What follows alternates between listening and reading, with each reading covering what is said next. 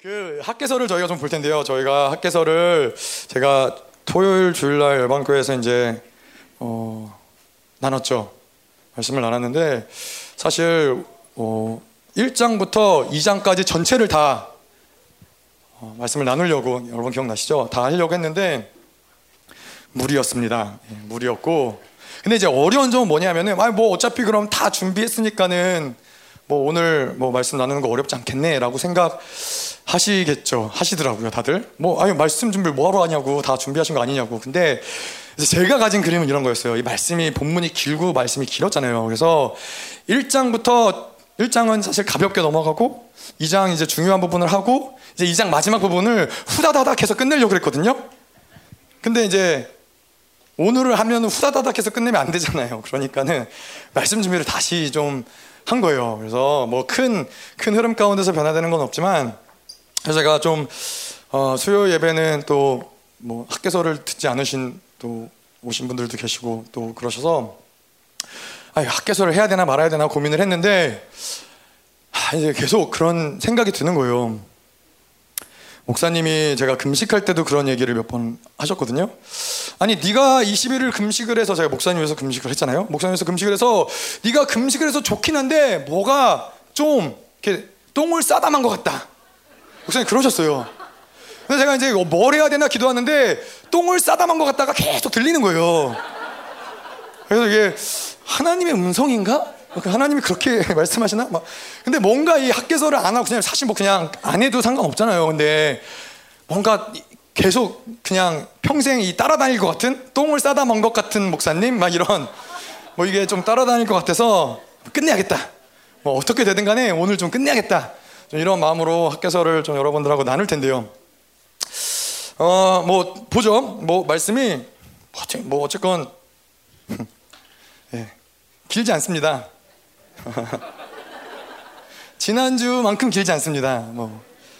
그 근데 어쨌건 좀 제가 이제 학계서를 쭉 보는데 사실 오늘 말씀은 지난 말씀을 어, 흐름을 따라서 오지 않으면은 조금 어색해요. 그래서 제가 이 1장과 2장을 간략하게 좀 요약을 해드릴게요. 뭐 근데 사실 여러분들도 또 지난주에 말씀을 들으신 분들도 사실 좀 시간이 오래 흘렀잖아요. 벌써 어? 주일날 예배 듣고 월요일, 화요일 벌써 수요일이잖아요.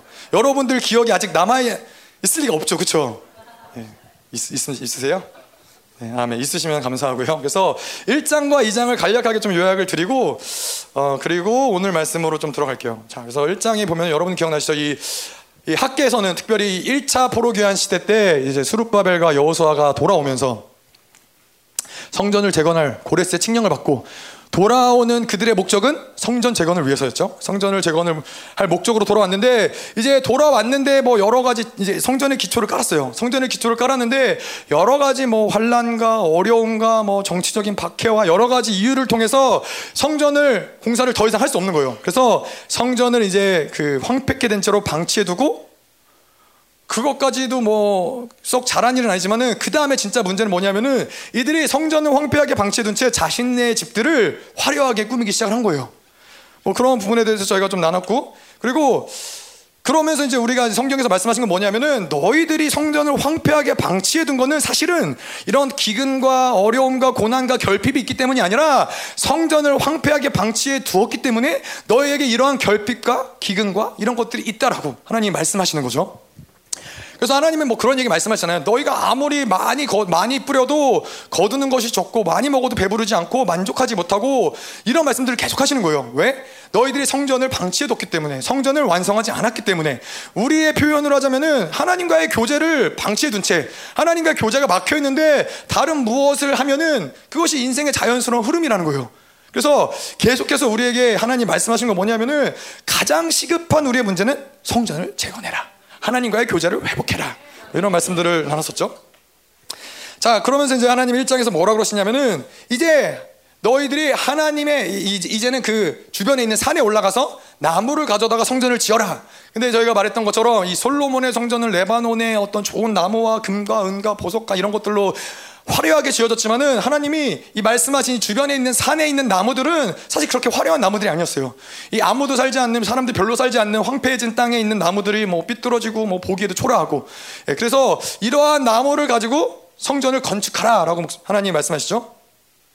자 그런데도 감사하게도 이 이스라엘 백성들 예, 남은 남은 백성들이라고 표현된 남은 자들이죠. 바벨론에서 70년의 포로 생활하고 돌아온 남은 자들은 이 학계서의 말씀에 순종하고 말씀을 듣고 순종하고 뭐하죠? 회개하고 순종하고 엎드리고. 예. 그래서 결국 남은 자의 표정은 무엇이냐? 말씀 먹고 회개하고 순종하고 엎드리는 자가 바로 남은 자라고 말씀을 드렸죠. 그래서 이들이 이 말씀을 먹고 돌이켜서 성전을 짓기 시작을 해요.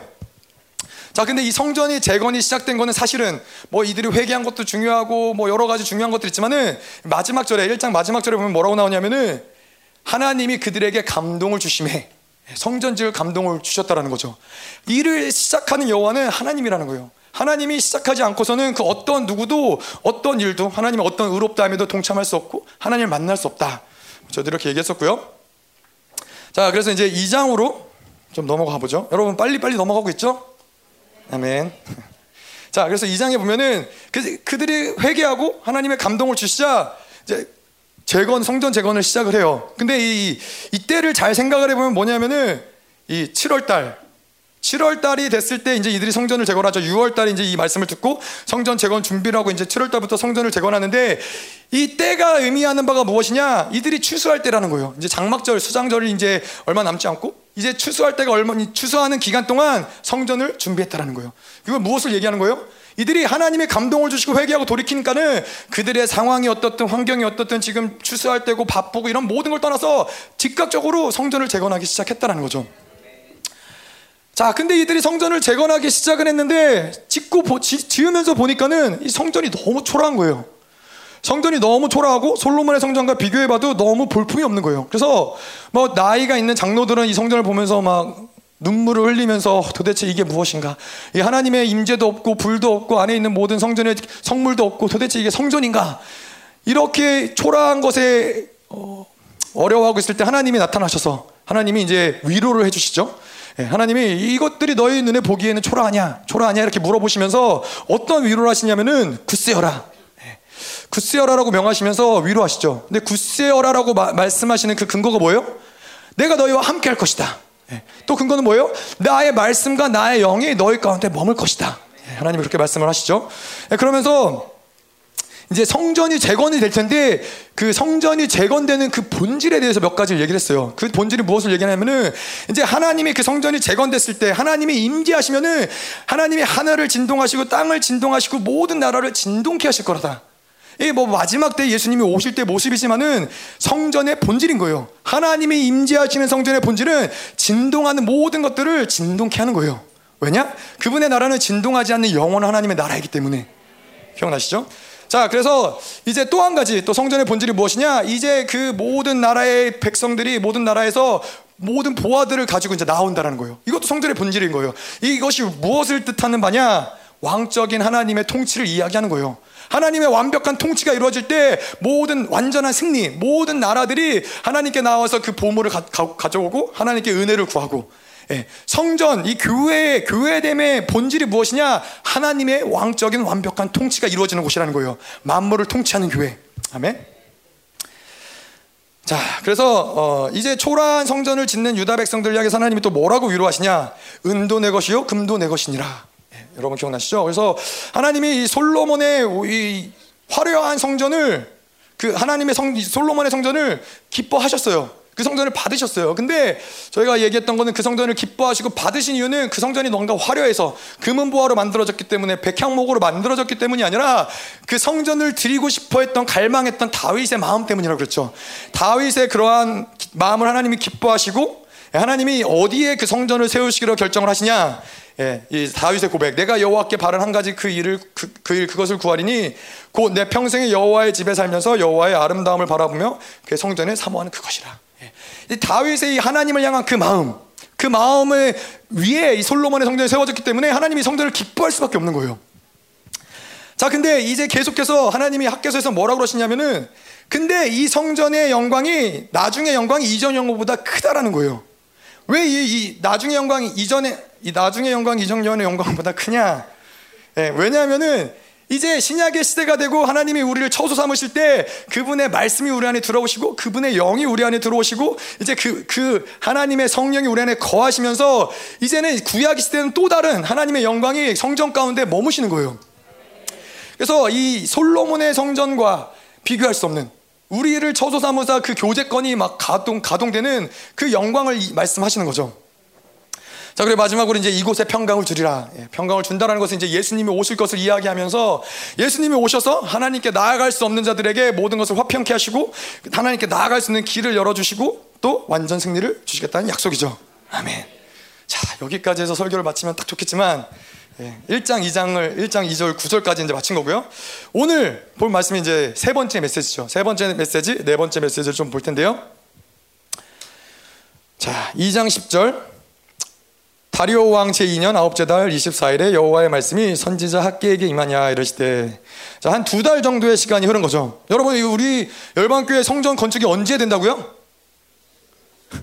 7월 21일 여러분 훌륭하십니다. 예. 7월 21일 왜냐? 예. 그때가 이제 수르바벨 성전의 재건이 시작된 날이기 때문에 그런데 예. 7월 21일 날 성전 재건 안 되면은 여러분들이 책임지시는 거예요. 예. 자, 그래서 어쨌건 이제 그 7월 21일이 이제 지나고 아홉째 달 24일이 된 거예요. 한 두 달쯤의 시간이 지나고 다시 학계를 통해서 하나님께서 말씀하시는 거예요. 자, 근데 이제 지금 무슨 말씀을 하시냐? 11절에 보면은 만군의 여호와가 말하느니 너는 제사장에게 율법에 대하여 물어 이르기를 12절 사람이 옷자락에 거룩한 고기를 썼는데 그 옷자락이 만일 떡에나 국에나 포도주에나 기름에나 다른 음식물에 닿았으면 그것이 성물이 되겠느냐 하라 학계가 물음에 제사장들이 대답하여 이르되 아니니라 하는지라 네. 계속 성전됨을 말씀하시고 성전을 재건하라고 말씀하시고 성전에 재건되었을 때 그 영광이 무엇이냐에 대해서 또 하나님께 이렇게 위로하시고 격려하시는데 약간 이게 뭐지? 라는 생각이 좀 드는 거예요. 갑자기 예, 뭐 거룩한 것, 거룩한 고기에 대해서 얘기하시고 부정한 것에 얘기하는데 도대체 하나님 무슨 얘기를 하시는 거냐? 좀 보자 이 말이에요. 자, 그래서 거룩한 고기는 뭐 하나님께 거룩하게 제물로 바쳐진 고기를 이야기하는 거겠죠. 그래서 이 버, 거룩하게 하나님께 바쳐진 고기가 그 옷자락에 만약에 쌌다, 싸서 그 옷자락이나 또 다른 음식물에 닿으면은 음식물이 거룩해질 수 있겠는가? 이거를 물어보는 거죠. 예, 그 거룩한 것이 다른 것에 닿았을 때 다른 그것이 또한 거룩해지겠는가? 이거를 이제 학계가 제사장들에게 물어보는 거예요. 자, 뭐, 뭐 어떤 측면에서는 우리가 뭐 천주교에서 제가 뭐 정확하게 모르겠지만은 그런 경우도 있죠. 이 성인들의 조각상에다가 뭐 입을 맞추면은 예, 뭔가 본인도 되게 거룩해지는 그런 건가요? 제가 잘 모르겠는데 하여튼 뭐 그런 어떠한 것들을 하잖아요. 그래서 뭐 이렇게 뭐 베드로의 상에 발이 없어지기도 하고 하도 뭐 만지고 뭐 또 이렇게 키스하고 그래서 자 근데 여기서 제사장들은 뭐라고 대답하냐면은 그렇지 않다라고 얘기를 하는 거예요. 네. 잘 따라오고 계시죠? 자, 그러면은 좀 넘어갈게요. 이 부분은 계속 같이 좀 풀기로 하고 2장 13절에 보면은 학계가 이르되 시체를 만져서 부정하여진 자가 만일 그것 가운데 하나를 만지면 그것이 부정하겠느냐 하니 제사장들이 대답하여 이르되 부정하리라 하더라. 자. 자, 시체는 부정한데 부정한 것을 만졌어요. 근데 부정한 것을 만진 손으로 다른 음식을 만졌어요. 그러면 그 다른 음식들이 부정해지나요? 뭐라고 대답을 하죠? 제사, 대답은 부정해진다라고 얘기를 하는 거예요.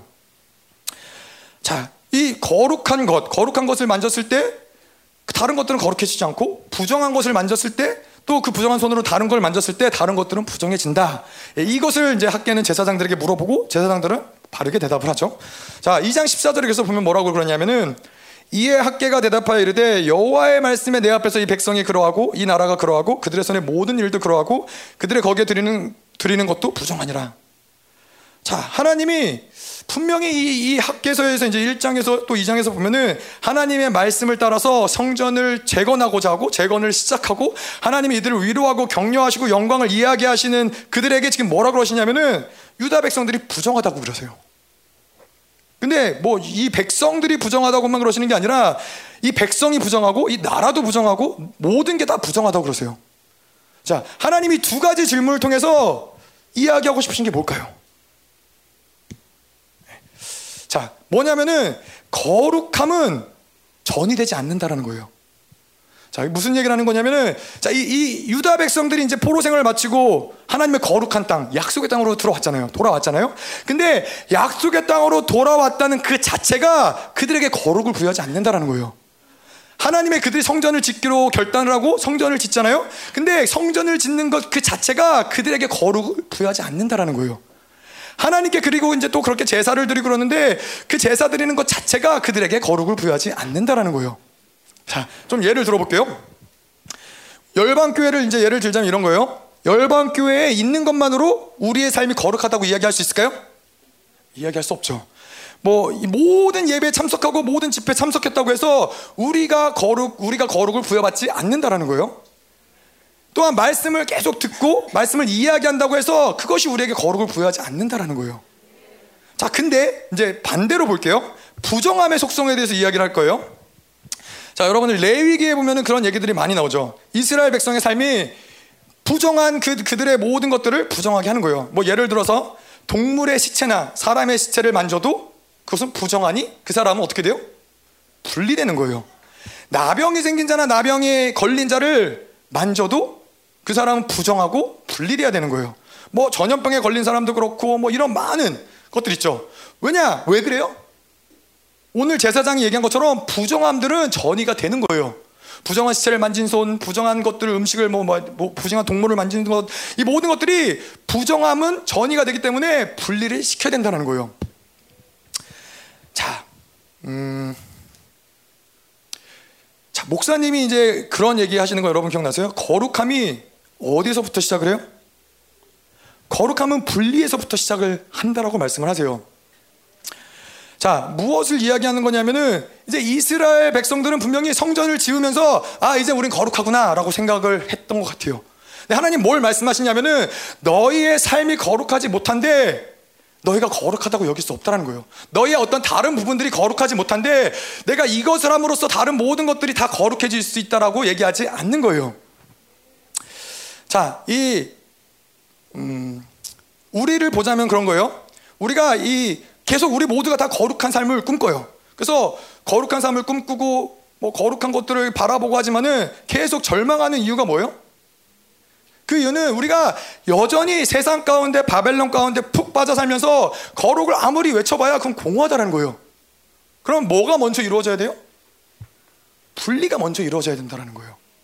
이 바벨론이나 세상에서부터 분리될 때 사실 그 거룩함이 시작이 될 수 있다는 거예요. 자, 그래서 이 말라기에서도 동일하게 이야기하죠. 떡도 온전해야 되고, 예, 그리고 드리는 손도 온전해야 된다. 왜? 부정하면 전이가 되기 때문에 그러는 거예요. 자, 그래서 이게 도대체 이 하나님의 성전을 짓는 것과 무슨 상관이 있느냐? 중요하다는 거예요. 하나님의 성전을 재건될 때 가장 중요한 건 뭐예요? 하나님, 내, 나의 상황과 환경과 나의 어떠함이 중요한 게 아니라 그럼에도 불구하고 나의 것들을 하나님을 향해 바라보고 통회하고 감, 겸손한 마음으로 하나님께 성전을 재건할 때 하나님은 그 성전을 기뻐하신다는 거예요.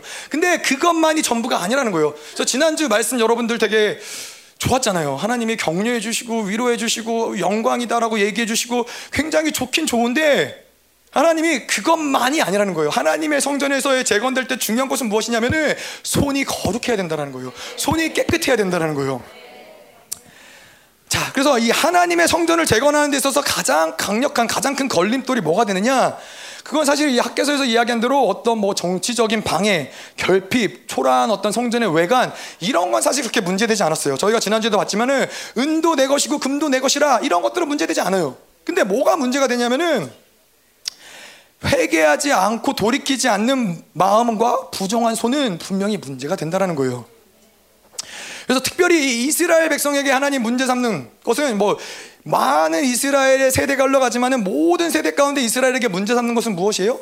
그들이 이방인과 결혼해서 자녀를 낳고 그들의 우상을 섬기고 예, 혼합주의로 살아가는 것들을 하나님이 말씀하시는 거예요. 그래서 이스라엘 백성들은 이것을 경계하고 또 경계하는 거예요. 그래서 이 왜냐? 왜 이것을 경계하느냐? 이스라엘이 이 이방 여인을 받아들이고 이방의 자녀들을 낳고 이방의 우상을 섬기면서 그것은 그냥 나의 어떠한 죄로 끝나면은 뭐 그나마 그나마 그건 낫는데 아까도 말씀드린 것처럼 부정하면 전이가 된다는 거예요. 내가 그것들을 받아들일 때 나의 우리의 나라도 민족도 그 성전까지도 더럽혀진다는 거예요. 이게 부정함에 대해서 오늘 학계서가 얘기를 하는 거예요. 부정함은 전이가 된다는 거예요. 내가 아무리 성전을 드릴지라도 나의 깨끗하지 못한 손을 인하여서 그 성전은 더럽혀질 수 있다는 거예요. 자, 우리가 이전에 음, 생명사역이 멈췄을 때 여러분 기억나죠? 그때 다음 세대 집회를 많이 하는 목사님이 진행하셨거든요. 그때 집회 이름이 하반부였죠. 예. 하나님을 밤낮으로 부르짖는 세대 아니죠? 부르 맞나? 아 맞나? 근데 왜 하반부죠? 하밤새 아니에요? 뭐 어쨌건 하반부 이제 집회를 예.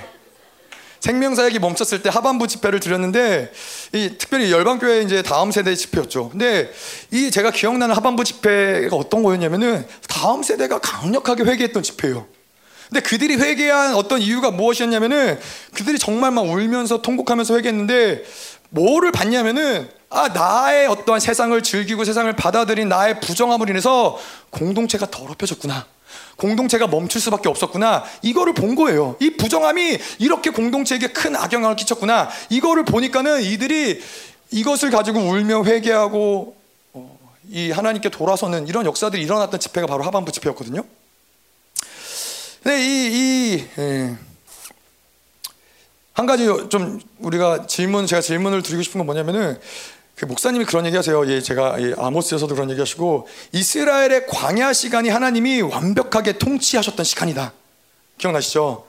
예, 그래서 이 다윗의 장막을 재건하는 것을 말씀을 하시면서 이제 그때에는 왕이신 메시아가 오셔서 뭐 광야에서 이제 모세 모세를 통해서 이스라엘 백성들을 하나님께서 인도하셨던 것처럼 이제 예수님께서 하나님의 교회 다윗의 장막을 하나님께서 그 완벽한 통치를 이루실 것이다. 근데 이제 저의 약간의 고민은 그런 거예요. 이스라엘의 광야 시간이 왜 완벽한 통치 시간이지? 왜냐하면 여러분들 아시죠? 이, 이 이스라엘이 광야에서 어, 뭐 잘한 것도 있지만은 그들이 못한 게 굉장히 많아요. 그들은 수없이 불평했고 하나님을 대적했고 모세를 대적했고 뭐 하나님을 불신했고 여러 가지 많은 문제들이 있었어요. 근데 왜 이 시간이 하나님의 완벽한 통치의 시간이라고 말씀을 하실까? 그 시간이 하나님 앞에서 완벽한 통치의 시간이었던 뭐, 것은 무엇이냐면은 뭐 그들이 깨지고 박살나고 하나님을 대적하고 불신하고 뭐 많은 역사, 많은 일들이 있었, 많은 그들의 연약함들이 있었지만은 그들에게는 여전히 오직 하나님밖에 없었던 시간이에요. 그들에게는 하나님 앞에서 뭐 깨지고 박살나고 뒹굴었지만은 여전히 하나님 앞에서 일어났던 시간이에요. 자, 근데 이제 가나안 땅에 들어가면서 좀 그림이 바뀌어요. 가나안 땅에 들어가면서 그들이 여전히 불신하고 대적하고 하지만은 이제 하나님 앞에서 그들이 불신하고 대적하는 게 아니라 이제는 그들의 이 우상신들 이방의 것들을 받아들이면서 하나님만을 섬기는 게 아니라 하나님과 이 우방 우, 우상들을 섬기기 시작을 하는 거죠. 혼합주의가 이제 그때부터 강력하게 시작, 되는 시간인 거예요. 자, 그렇기 때문에 이 혼합주의가 무섭다라는 거예요. 무슨 말인지 아시겠어요? 이 광야의 시간에서 넘어지고 깨지고 박살나고 불신하고 대적하고 이 모든 것들은 다 괜찮아. 왜 하나님 앞에서 그들의 이러한 모든 것들을 행했기 때문에. 근데 정말 문제가 되는 이스라엘에게 정말 문제가 됐던 건 뭐냐면은 바로 이 혼합주의라는 거예요. 우상을 섬기고 세상을 받아들이고 하나님을 섬긴다고 하지만 여전히 우상이 원하는 것들을 행하고 이것들을 하나님이 정말로 크게 문제 삼는다라는 것을 이야기하는 거예요. 우리가 이 요한일서를 봤잖아요. 요한일서에서 요한일서가 뭐죠? 요한일서의 주제가 뭐죠? 교제, 하나님의 사랑, 이 사도 요한이 이 사랑의 사도잖아요. 이 교제권에 대해서 이야기를 하잖아요. 뭐 저는 이전에는 그랬어요. 요한일서 그러면은 뭔가 이 사랑이 느껴지기도 하고 뭔가 되게 이 따뜻함, 하나님과의 기쁜 교제. 근데 목사님의 요한일서 이렇게 듣고 있으면은 어떤 게 귀에 많이 박혀 있냐면은 바벨론. 주구장창 목사님 뭘 얘기하시냐면은 바벨론을 끊어내야 된다. 바벨론을 끊어내야 된다. 교제가 막힌 이유는 바벨론 때문이다. 바벨론이 끊어지지 않고서 하나님의 사랑을 받아들일 수 없다. 하나님의 이 완전한 교제를 하기 위해서는 바벨론을 끊어내야 된다. 그래서 뭐 어떤 사랑이 이렇고 좋고 뭐 이런 얘기도 하시면은 바벨론을 끊어내라는 얘기가 뇌에서 떠나지 않는 거예요. 자, 이 왜냐하면 이 세상은 하나님과 그냥 조금 다른 게 아니라 완벽하게 다르다고 목사님이 얘기하시잖아요. 완벽하게 세상과 하나님의 방식은 완벽하게 반대인 거예요.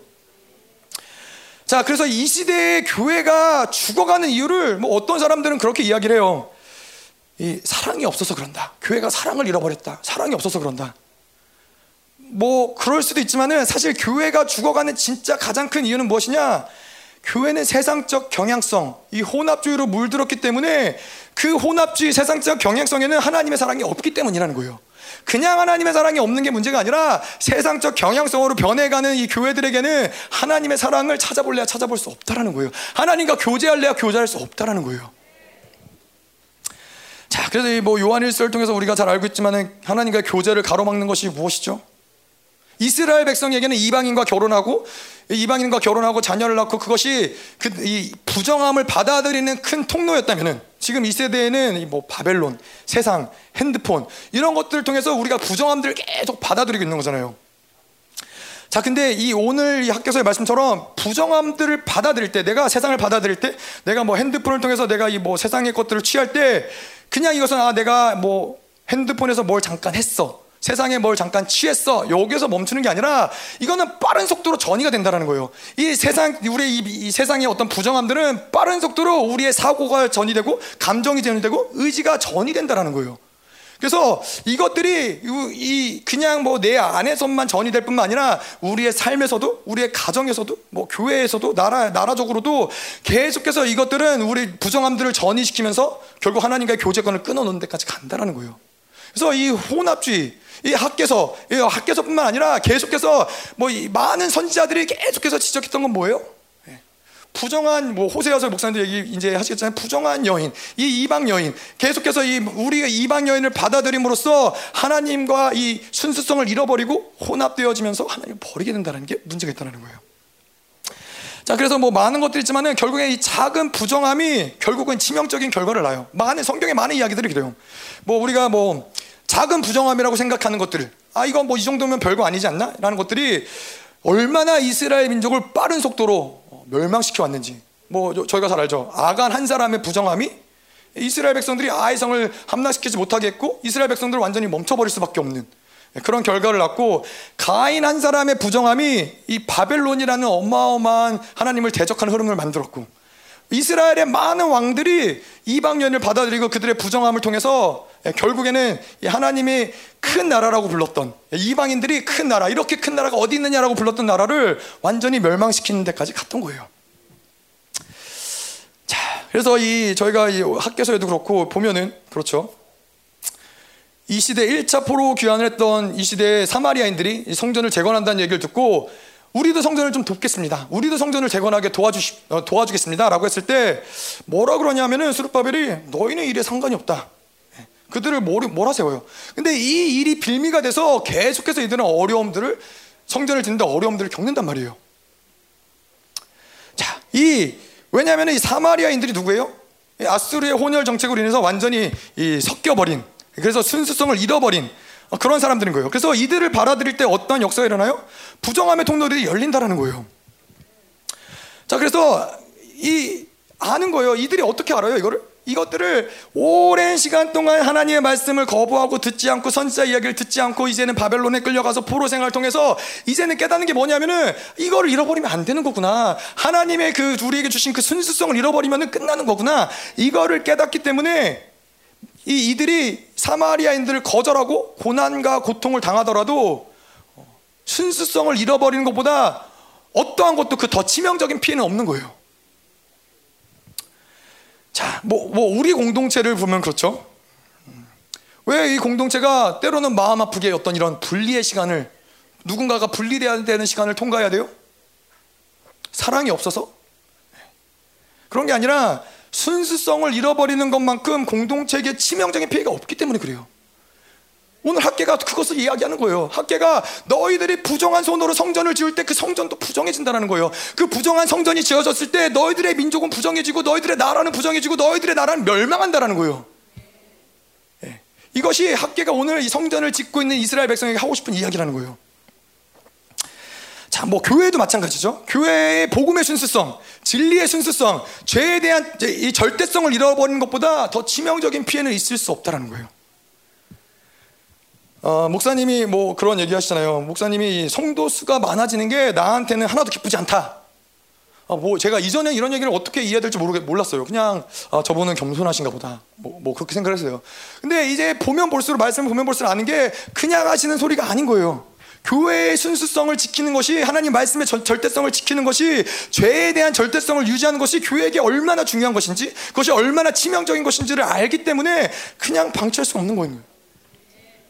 여러분 기억나시죠? 목사님이 뭐 뒷구정동에 잘 나가는 이 성도 100명하고 우리 성도 한 명하고도 안 바꾸시겠다고. 예. 만 명이에요? 아, 되게 자부심 있으시네요. 하지만 또 목사님이 1대1 교환도 가능한 성도가 있다라고 했던 것도 저는 기억하고 있습니다. 근데 이해가 되는 거예요. 이제는 이해가 되는 거예요. 교회가 뭔지를 보이니까 이제 하나님의 말씀의 이 순수성, 절대성이 뭔지를 아는 걸 보이니까는 이해가 되는 거예요. 아, 그거를 바꿔서 순수성에 구멍이 나고 교회가 멸망하고 이렇게 망하는 길로 가는 것보다는 숫자가 아무리 적어도 하나님을 온전히 의지하고 하나님을 바라보고 그 순수성을 유지하는 절대성을 유지하는 성도들과 함께 하나님을 믿는 게 그게 축복이라는 거예요. 아멘. 자, 어, 오늘 설교 되게 빨리 끝나겠네요. 자, 예. 근데 이 저희가 그래서 이것을 통해서 무엇을 같이 좀 보기 원하냐면은 음, 아, 에스라서를 좀 함께 볼게요. 에스라서 9장을 좀 여러분 펴보시겠어요?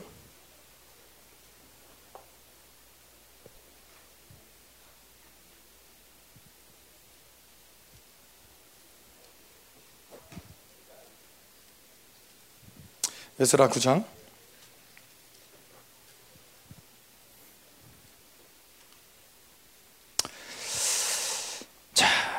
장에 보면은 이제 에스라가 나와요. 근데 같은 맥락에서 좀 보면 좋을 것 같아요. 뭐냐면은 에스라도 결국 뭐로 인하여서 이런 기도를 올리고 어, 이런 내용들이 나오냐면은 이들의 부정함 때문에 에스라가 이런 얘기를 하게 되는 거예요. 에스라서 9장 3절부터 좀 볼게요. 3절, 4절, 5절을 좀 볼게요. 내가 이 일을 듣고 속옷과 겉옷을 찢고 머리털과 수염을 뜯으며 기가 막혀 앉으니 이에 이스라엘의 하나님의 말씀으로 말미암아 떠는 자가 사로잡혔던 이 사람들의 죄 때문에 다 내게로 모여오더라. 내가 저녁 때 제사 드릴 때까지 기가 막혀 앉았더니 저녁 제사를 드릴 때 내가 근심 중에 일어나서 속옷과 겉옷을 찢은 채 무릎을 꿇고 나와 하나님의 나의 하나님 여호와를 향하여 손을 들고 이 예스라가 속옷을 찢고 겉옷을 찢고 머리털과 수염을 뜯으면서 통곡을 하는 거예요. 저의 눈에 들어왔던 이 구절은 뭐냐면 기가 막혀서 앉아 있는 거예요. 너무 기가 막혀서 뭘 해야 될지 모른 채 앉아 있는 거예요. 여러분 이, 이 시간은 에스라의 시간은 이제 이제 이미 모두 성전이 완성된 시간이 오래됐어요. 많은 어려움들과 고난들을 뚫고 이제 하나님의 격려와 위로 가운데서 이제 성전이 완공되었고 이제 제사가 회복된 지 벌써 60년이라는 시간이 지나간 거예요. 그래서 이제 에스라가 2차 포로를 이제 끌고서는 귀환을 하면서 돌아왔는데 도대체 이 에스라가 이스라엘에 무슨 문제가 있기 때문에 이렇게 통곡하는 것일까? 9장 6절에 보면 뭐라고 나오냐면은 말하기를 나의 하나님이여 내가 부끄럽고 낮이 뜨거워서 감히 나의 하나님을 향하여 얼굴을 듣지, 듣지 못하, 들지 못하오니 이는 우리 죄악이 많아 정수리에 넘치고 우리 허물이 커서 하늘에 미침이니다 에스라는 부정함이라는 게 무엇인지, 죄라는 게 무엇인지 정확히 알던 사람이었어요. 예, 분명히 에스라는 어떤 작은 부정함, 작은 죄악을 보고 있지만은 그 부정함이 결국은 어떠한 결말을 만들어내는지 눈에 너무 선한 거예요. 사실은 남은 자의 특징이 무엇이냐? 이것을 아는 자들이 남은 자인 거예요. 하나님께서 이제 이들을 심판하시고 바벨론으로 포로로 끌려가서 70년이라는 시간을 보내면서 그것들을 이제 볼 수 있는 안목이 생긴 거예요. 그들이 왜 이런 포로 생활을 할 수밖에 없었는지, 그들의 부정함이 하나님의 음성을 듣지 못하고 계속해서 이런 부정함을 저질러 온 결과가 이들로 하여금 포로 생활을 하게 만들었다라는 거예요. 근데 에스라가 이제 그 지금 포로로 귀환하고 나서 돌아온 자들을 보면서 이거를 다시 보는 거예요. 이 에스라는 하나님의 은혜도 기억하지만은 그 은혜에서 벗어나는 것이 얼마나 두려운 것인지도 너무나 잘 알던 사람이에요. 자, 그래서 가끔은 저희, 저희 교회에서 목사님이 그러실 때가 있죠. 야, 그건 하지 마라. 안 된다. 어, 그거 아, 아, 안 해야 된다. 라고 얘기하실 때, 그건 왜 그러냐면은, 뭐, 하나님의 감동이어서 그럴 수도 있겠죠. 근데 목사님은 보이는 거예요. 아, 저렇게 하면 가면 망하는구나. 저렇게 가면 멸망이구나. 저렇게 가면 하나님의 심판이구나. 이게 너무나 선하게 보이니까는 그 길로 그래 가봐라라고 얘기하기가 어려우신 거예요. 근데 우리 이건 우리 누구에게나 마찬가지로 이제는 그런 안목이 열려야 된다는 거예요. 그냥 뭔가 이 이스라엘 백성의 특징이 뭐냐면 귀가 어두운 자들이에요. 귀, 가 둔한 자들이에요. 하나님이 그들의 귀에 대고 야 너희들이 이 망한다 심판이다 눈에 죽는다 소리를 치고 고함을 지르고 아무리 외쳐도 듣지 못했던 자들이에요. 근데 이제 이제는 에스라와 같이 남은 자들은 그것을 볼 수 있어야 된다는 거예요. 나의 지금 이 부정함을 통해서 어떠한 결과가 나에게 다가오고 있는지, 나의 이러한 이 악함을 통해서 하나님의 어떠한 심판이 나에게 다가올 것인지를 그것을 볼 수 있어야 된다는 거예요. 자, 이 그래서 이, 이 에스라는 반대로 이야기하자면 또 무엇을 볼 수 있었냐면은 그들의 어떤 이 죄악의 결과, 행악의 결과를 보지만은 또한 이 에스라가 동시에 무엇을 보고 있냐면은 유다 백성들이 다시 이 포로에서부터 귀환해서 하나님께 돌아오기까지 하나님이 그들을 얼마나 기다리셨고 하나님이 그들을 얼마나 인내하셨고 하나님이 그들을 얼마나 사랑하시고 얼마나 용서하셨는지 하나님의 그 마음을 또 너무나 동시에 너무나 잘 아는 거예요. 그래서 지금 이, 이 9장 6절의 에스라의 고백은 무엇이냐면은 그 악을 행하고 있는 그 하나님의 끝없이 기다리던 그 포로 생활이 끝나고 돌아오기까지 기다리시고 인내하시고 사랑하신 그분의 사랑 앞에서 다시 돌이켜 악을 행하는 그들의 모습을 보면서 부끄러워서 견딜 수가 없는 거예요. 하나님이 너희들을 어떻게 구원했는데 하나님이 너희들을 포로 생활에서 어떻게 건져냈는데 포로 생활에서 건져내서 하나님이 너희를 향한 소망이 무엇인데 이게 보이니까는 에스라는 어떻게 할 수가 없는 거예요. 기가 막혀서 그냥 앉을 수밖에 없는 거예요. 정말로 이 속옷을 찢고 겉옷을 찢고 머리털을 뽑아버릴 수밖에 없는 게 그게 너무나 너무나 선한 거예요. 하나님의 어떠함이 하나님의 마음이 너무나 선하게 보이는 거예요. 자, 7절부터 좀 볼게요. 9장 7절에 보면은 이제 에스라의 기도의 내용이 14절까지 나와요. 우리 조상들의 때로부터 오늘까지 우리의 죄가 심함에 우리의 죄악으로 말미암아 우리의 왕들과 우리 제사장들을 여러 나라 왕들의 손에 넘기사 칼에 죽으며 사로잡히며 노력을 당하며 얼굴을 부끄럽게 하시며 오늘과 같으니이다. 예. 이제 이전에 이 포로 생활을 하기 이전의 일들을 기억을 하는 거예요. 그때 어땠느냐? 그들의 조상들이 하나님께 죄를 짓고 그들의 왕들이 제사장들이 죄를 짓고 이제는 그 포로 생활하고 칼에 넘김 받고 죽으면서 노력질을 당하고 그게 보이는 거예요. 지금 뭐 이제 어떠한 것 때문에 에스라가 이런 얘기를 하는지 이제 뒷부분에 나오겠지만은 에스라는 그게 보이는 거예요. 이전에 그들의 행악, 행악을 통하여서 어떠한 심판을 받았는지가 보이는 거예요. 8절 볼게요. 이제 우리 하나님 여호와께서 우리에게 잠시 동안 은혜를 베푸사 얼마를 남겨두어 피하게 하신 우리를 그 거룩한 촛을 박힌 목과 같게 하시고 우리 하나님이 우리 눈을 밝히사 우리가 종로로 타는 중에 조금 소생하게 하셨나이다. 하나님의 은혜로 이제 포로 생활을 마치고 이제 돌아왔어요. 이제 조금 살 것 같아요. 이제 조금 하나님의 이제 성전을 세우고 이제 이제 뭔가 좀 하나님의 백성다운 면모가 조금 생기는 것 같아.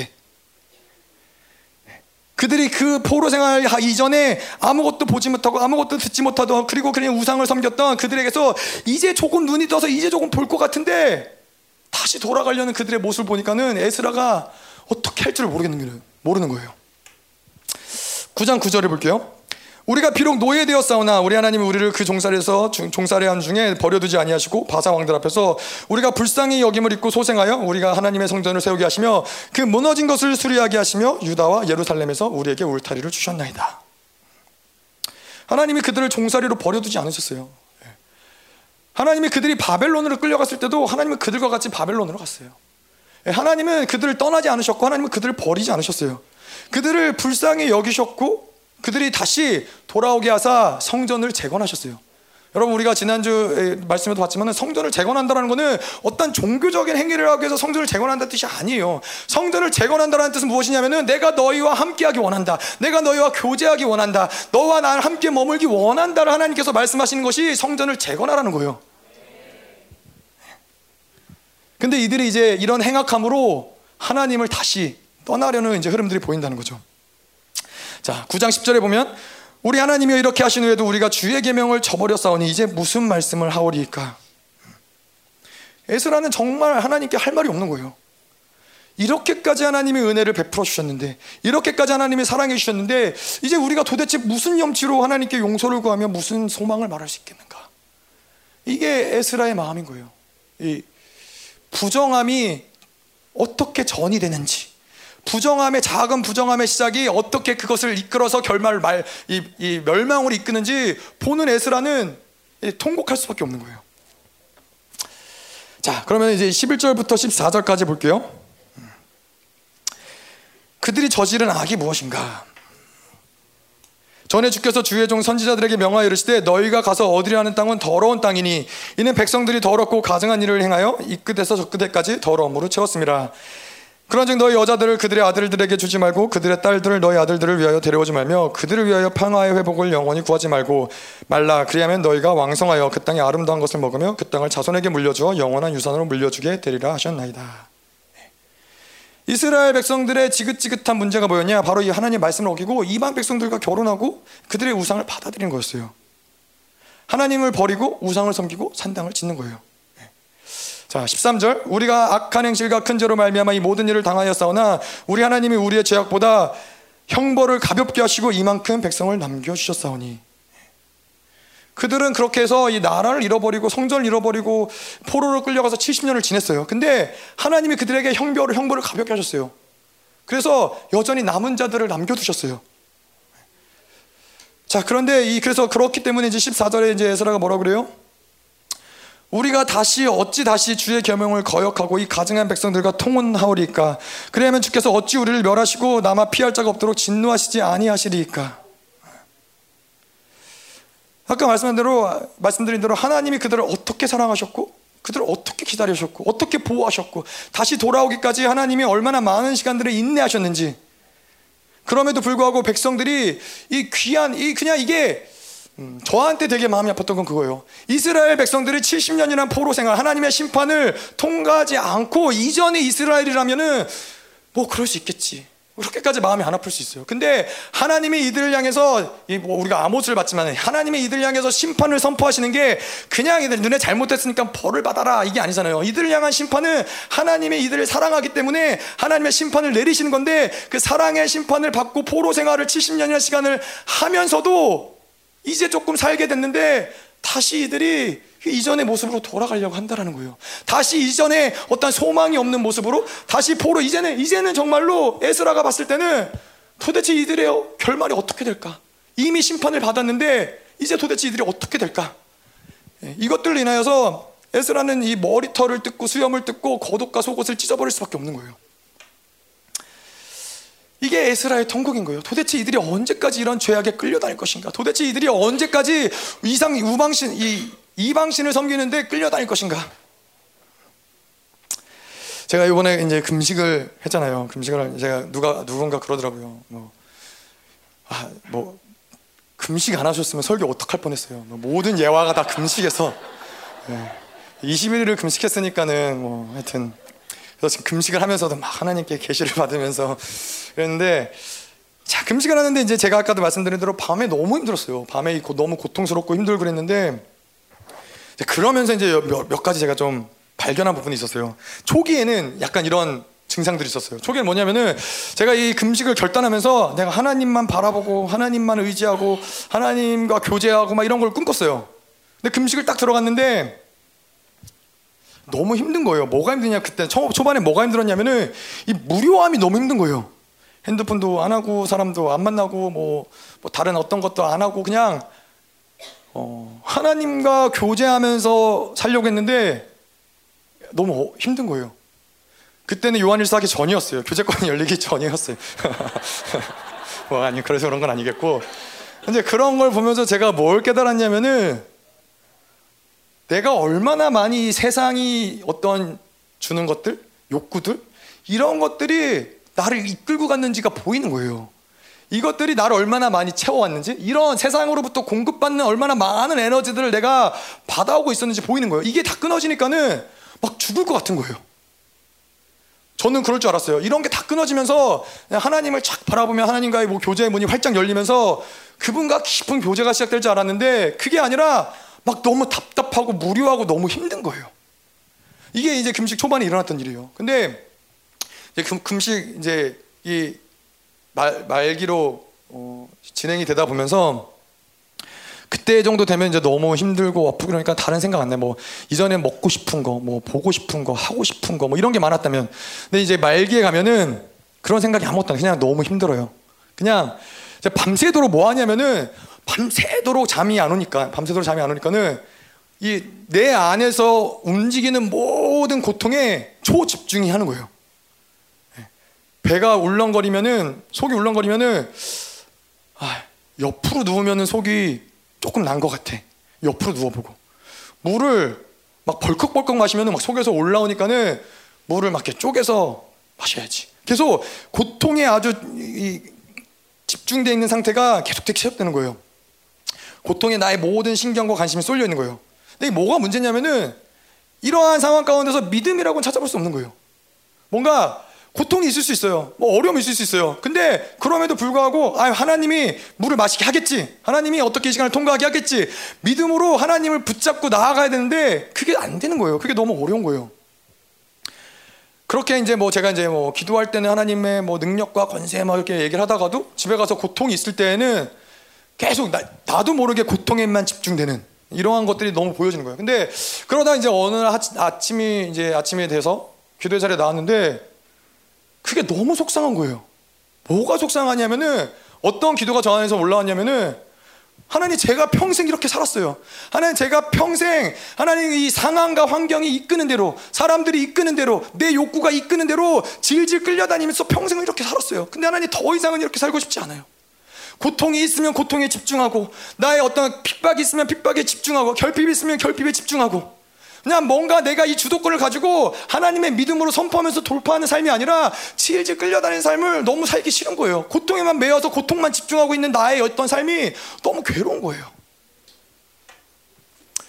하나님 정말 지긋지긋해요 하나님. 이렇게 끌려다니고 싶지 않아요. 이게 너무 고통스러웠는데 이게 이스라엘 백성도 그렇지만 우리에게도 사실 마찬가지인 거예요.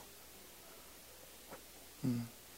이렇게 끌려다니는 삶, 종로로 타는 삶이 이제는 정말 지긋지긋해져야 돼요. 우리 안에서의 이 분노가 올라와야 되는 거예요. 아니, 더 이상 이렇게 살고 싶지 않아요. 돈이 없으면 없는 대로 내가 이래서 못해. 내가 직장이 없으면 없는 대로 내가 이래서 안 돼. 내 상황이 이래서 안 돼. 나는 이런 고난 때문에 안 돼. 모든 상황과 고난과 끌려다니면서 그들이 원하는 대로 그런 삶을 사는 거예요. 뭐 그럴 수 있겠죠. 뭐뭐 진리가 무엇인지 모를 땐 그럴 수 있겠죠. 근데 우리는 진리를 가진 자들이라는 거예요. 하나님의 절대적인 진리를 가진 자들이 어떻게 살아야 되는지 아는 자들이 더 이상 그렇게 끌려다니면서 살 수가 없다는 거죠. 여러분 그렇잖아요. 이, 이 쥐새끼도 이 고양이한테 쫓기면서 이 뭐라 그러죠? 이 궁지에 몰렸을 때는 쥐를 물어버리는 거 아니죠? 쥐가 쥐를 물어서 자결할 수도 있죠. 왜? 그게 아니라 예, 고양이를 물어버리는 거예요. 왜냐하면은 어차피 이렇게 죽어 죽어갈 바에는 반격을 때리는 거예요. 근데 우리의 삶도 마찬가지라는 거예요. 그냥 그냥 원수들이 원하는 대로 상황이 원하는 대로 그냥 내 삶이 이끄는 대로 내 욕구가 이끄는 대로 살아가는 삶을 그냥 끌려다니는 게 아니라 뭐 뭔가를 노력해서 끊어내자 이게 아니라 믿음의 결단이 필요하다는 거예요. 이스라엘 백성에게도 에스라가 요구했던 것도 그렇고 학계가 요구했던 것도 그렇고 뭐 너희들의 완전히 부정을 끊어라가 아니라 믿음의 결단을 서고 하나님을 향해서 바라보자. 하나님을 향해 돌아서라는 거예요. 자, 이, 이 진정한 능력과 권세는 그런 거예요. 아니 제가 제가 생각할 때 그런 거예요. 뭐 무엇을 박살내고 이기고 승리하고 이것도 물론 능력과 권세지만은 어떠한 상황 가운데서도 주도권을 잃어버리지 않는 게 진정한 능력과 권세인 거예요. 내가 어떠한 상황에 처할지라도 하나님을 향해서 나는 바라볼 것이다. 이것이 바로 능력과 권세라는 거예요. 이것을 빼앗기 빼앗기면 안 된다라는 거예요. 자, 그래서 뭐 그런 얘기하시죠. 여러분 노예에서 해방되는 게 하나님의 놀라운 능력과 권세예요. 노예됐던 자들이 그, 그 노예에서 해방되는 게 그래서 뭐 해방신학이라는 뭐 어떤 신학도 있잖아요. 근데 진정한 능력과 권세는 뭐냐면은 내가 노예의 삶을 살지라도 아니 오히려 내가 노예의 삶을 복음을 위해서 선택해서 그 노예로 살아가지만은 그것이 문제되지 않는 삶의 진정한 능력과 권세의 삶이라는 거예요. 그 어떤 것도 문제되지 않는 거예요. 그 우리가 아무리 뭐 노예로 태어났다 할지라도 가진 것이 없다 없이 태어났다 할지라도 뭐 지금도 여전히 아무것도 변화되는 모습이 보이지 않을지라도 그것이 내 인생을 그렇게 끌고 다니게 두면은 안 된다라는 거예요. 우리의 진짜 권세는 어디 있느냐? 스스로 복음을 위해서 고난을 선택할 수 있는 자들. 그것이 진정한 믿는 자들의 권세라는 거예요. 우리가 유다 백성들처럼 계속 70년의 포로 생활을 하고 돌아와서도 똑같은 죄에 무너진다면은 그러면은 이 에스라처럼 머리털을 뽑고 수염을 뽑더라도 질질 끌려다니는 삶을 청산하기로 결단하고 또 결단을 해야 된다는 거예요. 예. 죄를 끊도록 노력하자 이 얘기가 아닌 거 여러분 아시죠? 하나님을 바라보는 힘을 잃지 말자라는 거예요. 하나님께 나아가는 주도권을 어떤 상황, 어떠한 공격 가운데서도 잃지 말자라는 거예요.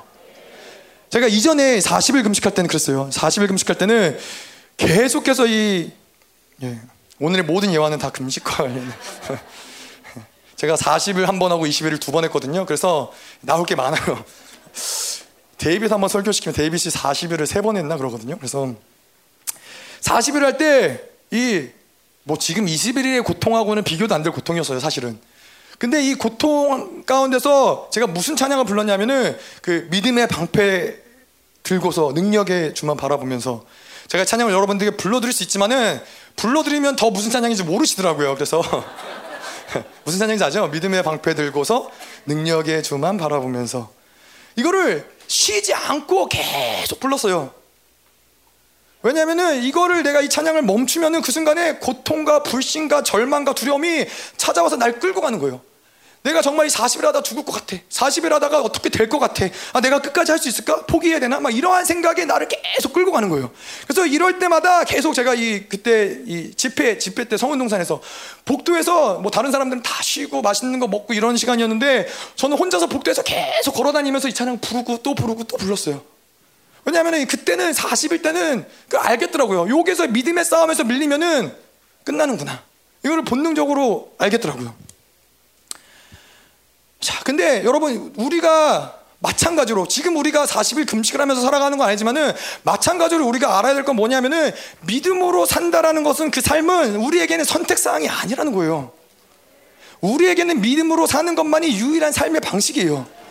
오직 의인은 믿음으로 말미암아 살리라. 예, 믿음으로 살지 않으면 살지 않기 때문에 여기저기 원수가 원하는 대로 이끌리면서 질질 끌려다니는 삶을 살 수밖에 없는 거예요. 제가 이 아프리카에서 있을 때 그 예전에 이제 아프리카에서 있을 때 어느 날 공원에 갔어요. 그래서 대웅이랑 함께 저희 가족들과 공원에 가서 고기를 구워 먹으려고 고, 이제 고기를 들고 기쁜 마음으로 공원에 갔어요. 고기를 이제 구우려고 그러는데 그 공원에는 이렇게 동물들이 좀 있었어요. 뭐 제일 많은 건 멧돼지. 멧돼지들이 엄청 많이 있었어요. 우리나라가 큰지 모르겠는데 하여튼 뭐 그렇게 크진 않았어요. 근데 쬐끄만 멧돼지들이 있는데 고기를 굽고 이제 냄새가 나기 시작하니까는 멧돼지들이 막 몰려오는 거예요. 그래서 뭐 이렇게 멧돼지 조금 던져주면은 먹고 갈 줄 알았거든요. 근데 던져주면은 던져줄수록 더 많은 멧돼지들이 막 여섯 마리, 일곱 마리 멧돼지들이 막 몰려오는 거예요. 그래서 뭐 막대기를 들고 뭐 어떻게 고기를 굽고 막 이렇게 담 위에 올라가고 뭐 하여튼 뭐 정신이 하나도 없었어요. 뭐 고기를 먹었는지 고기를 주고 간 건지 뭐 정신이 하나도 없었는데 근데 그 옆에 이제 테이블이 있었어요. 옆에 테이블이 있는데 근데 이제 저희들이 이제 좀 얼추 이제 먹을 게 다 정리가 되는 그 테이블로 멧돼지들이 다 몰려가는 거예요. 근데 거기 뭐 아빠랑 엄마랑인 것 같고 애들이 엄청 많았어요. 애들이 엄청 많은데 이제 거기서 이제 아빠가 이제 고기를 굽고 있는데 멧돼지를 주변으로 확 둘러싸는 거예요. 아빠는 아랑곳하지 않고 고기를 계속 구워요. 근데 이렇게 이 아빠가 고기를 굽다가 뒤로 움직였는데 멧돼지 한 마리가 확 건드린 거예요, 이 아빠를. 그랬더니 이 아빠가 어떻게 하는지 제가 이제 이 사람이 도대체 어떻게 이 이야기를 결론 낼 것인가 했더니 혁띠를 확 풀더니 멧돼지 한 대를 확 후려치는 거예요. 그랬더니 어떻게 했는지 알아요? 그랬더니 모든 멧돼지들이 벌벌 떨면서 다 도망갔어요. 그래서 제가 그걸 보면서 멧돼지한테는 혁대가 혁, 혁띠를 풀어야 되는구나. 뭘 말씀드리고 싶은 거냐면은 여러분 믿음의 혁띠를 푸셔야 돼요. 네? 믿음의 혁띠를 풀으세요. 그냥 멧돼지들이 오면은 다 빼앗기고 정신없이 있는 게 아니라 혁띠를 풀으셔서 원수들을 때려치면은 그들은 떠나가는 거예요. 아멘. 무슨 말씀인지 아시겠죠? 네. 예, 주도권을 빼앗기면 안 된다라는 거예요. 우리의 삶의 주도권은 우리가 믿음으로 하나님을 바라볼 때 우리에게 있는 것이지 제가 말씀드리는 거는 뭐 믿음으로 뭘 한다고 해서 상황과 환경이 변해서 좋아질 거다가 아니라 상황과 환경이 좋지 않을 때일수록 더더욱 하나님을 바라보고 그 믿음을 지키고 유지하는 거예요. 너희들이 무슨 짓을 해도 난 하나님만 바라볼 거야. 내 상황이 어떻더라도 난 하나님만 바라볼 거야. 내가 지금 아무것도 되는 것 같지 않아도 내가 오랜 시간 하나님을 믿었지만은 내 인생이 변하는 것 같지 않아도 그래도 괜찮아. 난 하나님만 바라볼 거야. 이게 바로 주도권이라는 거예요. 아멘. 자, 다 혁띠 메고 오셨나요? 혁띠는 항상 차고 다니셔야 돼요. 저 혁띠 차고 왔습니다. 오늘도 주도권을 잃지 않기 위해서. 자, 에스라 10장을 보도록 할게요. 에스라 10장에 보면은 이제 뭔가 부흥의 시작에 물결이 치는 것들을 보여요. 이 에스라가 성전 앞에서 엎드려서 울면서 기도하고 죄를 자백할 때 백성들이 그 에스라의 기도하는 소리를 듣고 크게 통곡을 해요. 그런데 이제 그 중에서 스가냐라는 사람이 스가랴 아니고요 스가냐라는 사람이 이 유다 백성 중에 한 명이었어요. 에스라 울고 있고 통곡하고 회개하는 에스라 앞에서 와서 뭐라 그러냐면은 우리가 범죄하여 이 땅에 이방 여자를 맞이하였으나 하나님의 말씀의 가르침을 따라 이 모든 아내와 그들의 소생을 다 내보내기를 우리가 행할 것입니다. 여러분 부흥의 시작이 언제부터인지 아세요?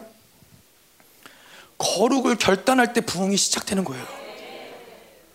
부흥의 열쇠는 거룩에 있고 거룩은 누군가가 해줄 수 있는 게 아닌 거예요. 거룩은 스스로 결단을 해야 되는 문제인 거예요. 에스라가 아무리 울고 통곡해도 만약에 백성들이 거룩을 결단하지 않았다면은 사실은 이 에스라도 어떤 방도가 없는 거예요. 근데 감사하게도 이 유다 백성들의 누군가가 이제 와서 하는 이제는 우리가 이방인들 다 내보내겠습니다. 그래서 에스라가 거기에 힘을 얻어서 이제 그런 결정을 내려요. 그래 에스라 이제 이방 이방 여인을 받아들였던 모든 여인들과 자녀들을 다 내어 쫓자. 이런 결단을 내리면서 이제 우리가 잘 아는 수문학 광장의 부흥이 시작이 되는 거예요. 여러분들 아시죠? 이 죄를 향한 욕구가 끊어내기가 굉장히 고통스럽다라는 걸 목사님이 뭐 여러 가지로 표현하지만은 그러잖아요. 이 이방 아내와 자녀들이 자녀들이 와서 아빠 그러지 말고 우리 같이 살자. 내가 잘할게. 그러면은 끊어내기 어려운 거예요. 그냥 같이 사는 거예요. 우리에게도 마찬가지로 뭐냐면 이 죄를 향한 욕구가 끊어내기가 어려운 뭐 여러 가지가 있지만은 나의 한 부분이라고 생각이 돼요. 그, 그의 그 욕구를 끊어내는 것이 마치 아내와 자녀를 끊어내야 된다는 것 같은 그런 우리에게는 어려움이 있단 말이에요. 그런데 결론은 뭐예요? 끊어내야 된다라는 거예요. 자, 근데 우리는 사실 이 신약의 시대에 사는 우리는 그들과 좀 다른 점은 있어요.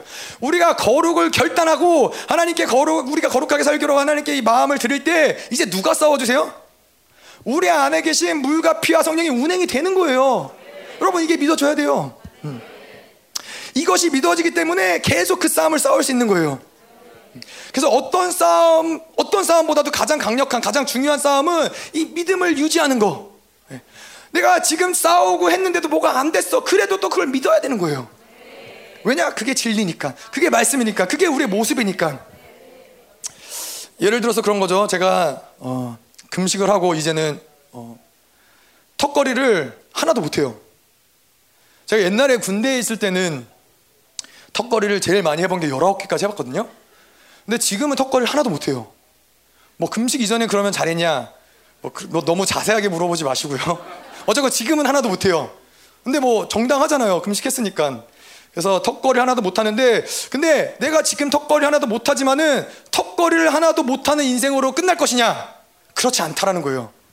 이전의 영광을 회복할 거라는 거예요. 지금 금식을 했기 때문에 못하는 건 당연해요. 근데 이게 제 턱걸이를 이제 계속 지금은 하나도 못하지만은 그냥 올라가서 일단 버티는 거예요. 버티는 시간이 길어지고 길어지면은 언젠가 한개 하겠죠? 한 개를 하고 또, 또 내려와서 또 한 개를 하고 또 한 개를 하다 보면은 그러면 언젠가 20개 못 하겠어요? 예. 그래도 20개는 어렵다. 뭐 그러시는 분들도.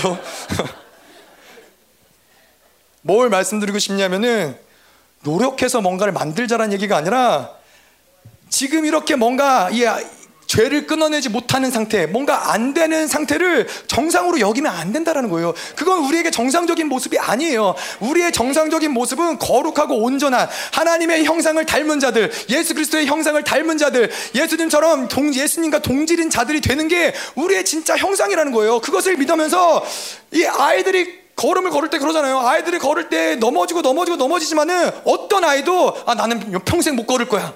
어떤 부모도 그 아이를 보면서 쟤네는 평생 못 걸을 거야. 이렇게 생각하는 부모도 아이도 아무도 없다라는 거예요. 왜냐? 이건 정상적인 어떤 이 질서기 때문에 그런 거예요. 우리에게 주어진 정상적인 영적 질서는 뭐냐? 하나님의 자녀가 된 자들, 하나님의 구원을 받고 그 온전한 씨앗을 받은 자들의 정상적인 모습은 그 모습처럼 예수의 모습처럼 닮아가는 게 그게 정상적인 거라는 거예요. 자, 그래서 이 믿음의 근육을 계속 키워 나가는 거예요, 우리는. 계속 결단하고 또 결단하고 또 일어날 때 믿음의 근육이 계속 커지는 거예요. 여러분 그뭐 우리가 절망할 수 있잖아요. 뭐 믿음으로 하면 될 줄 알았는데 안 되고 넘어질 때 그때 절망하잖아요. 근데 여러분 이 우리의 생각은 아 그래 나는 안 되나 보다. 나는 이건 안 되나 보다. 이렇게 생각하잖아요. 근데 우리가 정말 봐야 될 건 뭐냐면은 안 되나 보다가 아니라 지금 내가 이렇게 하는 절망, 아 이게 내 게 아니구나. 이거를 뽑아내는 거예요. 내가 절망할 때, 내가 불신할 불신 그러면서 불신이 뜰 때, 아 이 불신이 내 게 아니구나. 불신아 떠나가라. 절망아 떠나가라. 나는 거룩하고 온전하게 되기로 이미 결정된 자야. 이미 예정된 자야. 이거를 가지고 절망이 올라면 절망을 쫓아내는 거고 불신이 올라면 불신을 쫓아내는 거예요. 그게 우리에게 속하지 않은 거기 때문에 원수가 마치 그게 우리의 모습인 것처럼 생각하지만은 그게 우리의 모습이 아닌 거예요. 자, 음, 자 그렇게 해서 이제 다시 예스라로 돌아가면은 이제 이 7월 21일 일곱째 달 초하루부터 7월 21일까지 이제 수문학 광장에서 백성들이 모였고 에스라는 그들에게 율법책을 읽고 가르쳐요. 백성들은 다 울면서 금식하면서 베옷을 입고 자기 죄를 회복하며 회개하고 이제 율법의 모든 명령을 따르도록 스스로 맹세하고 서역하는 모습이 나오죠. 음. 자, 아까 말씀드린 대로 부흥의 시작이 어디 있어요? 거룩을 결단하는 데 붙어 있어요. 근데 또 한 가지 부흥, 부흥의 시작이 어디 있어요? 말씀에 있다라는 거예요. 회개하고 통회하는 마음으로 말씀을 갈망할 때, 말씀 앞에 설 때 부흥이 시작된다라는 거예요. 아멘. 자, 다시 학교서로 좀 돌아올게요. 학교서 2장 15절부터 좀 볼게요. 15절 16절. 이제 원하건대 너희는 오늘부터 이전 곧 여호와의 전에 돌이 돌 위에 놓지 놓이지 아니하였던 때를 기억하라. 그때는 20고루 곡식더미에 이른즉 10고루뿐이었고 포도주 틀에 50고루를 기르러 이른즉 20고루뿐이었더라. 자 어, 성전의 기초만 쌓고 황폐해진 터 위에 이것을 바로 돌이 돌 위에 없던 시간이라고 얘기를 하는 거죠.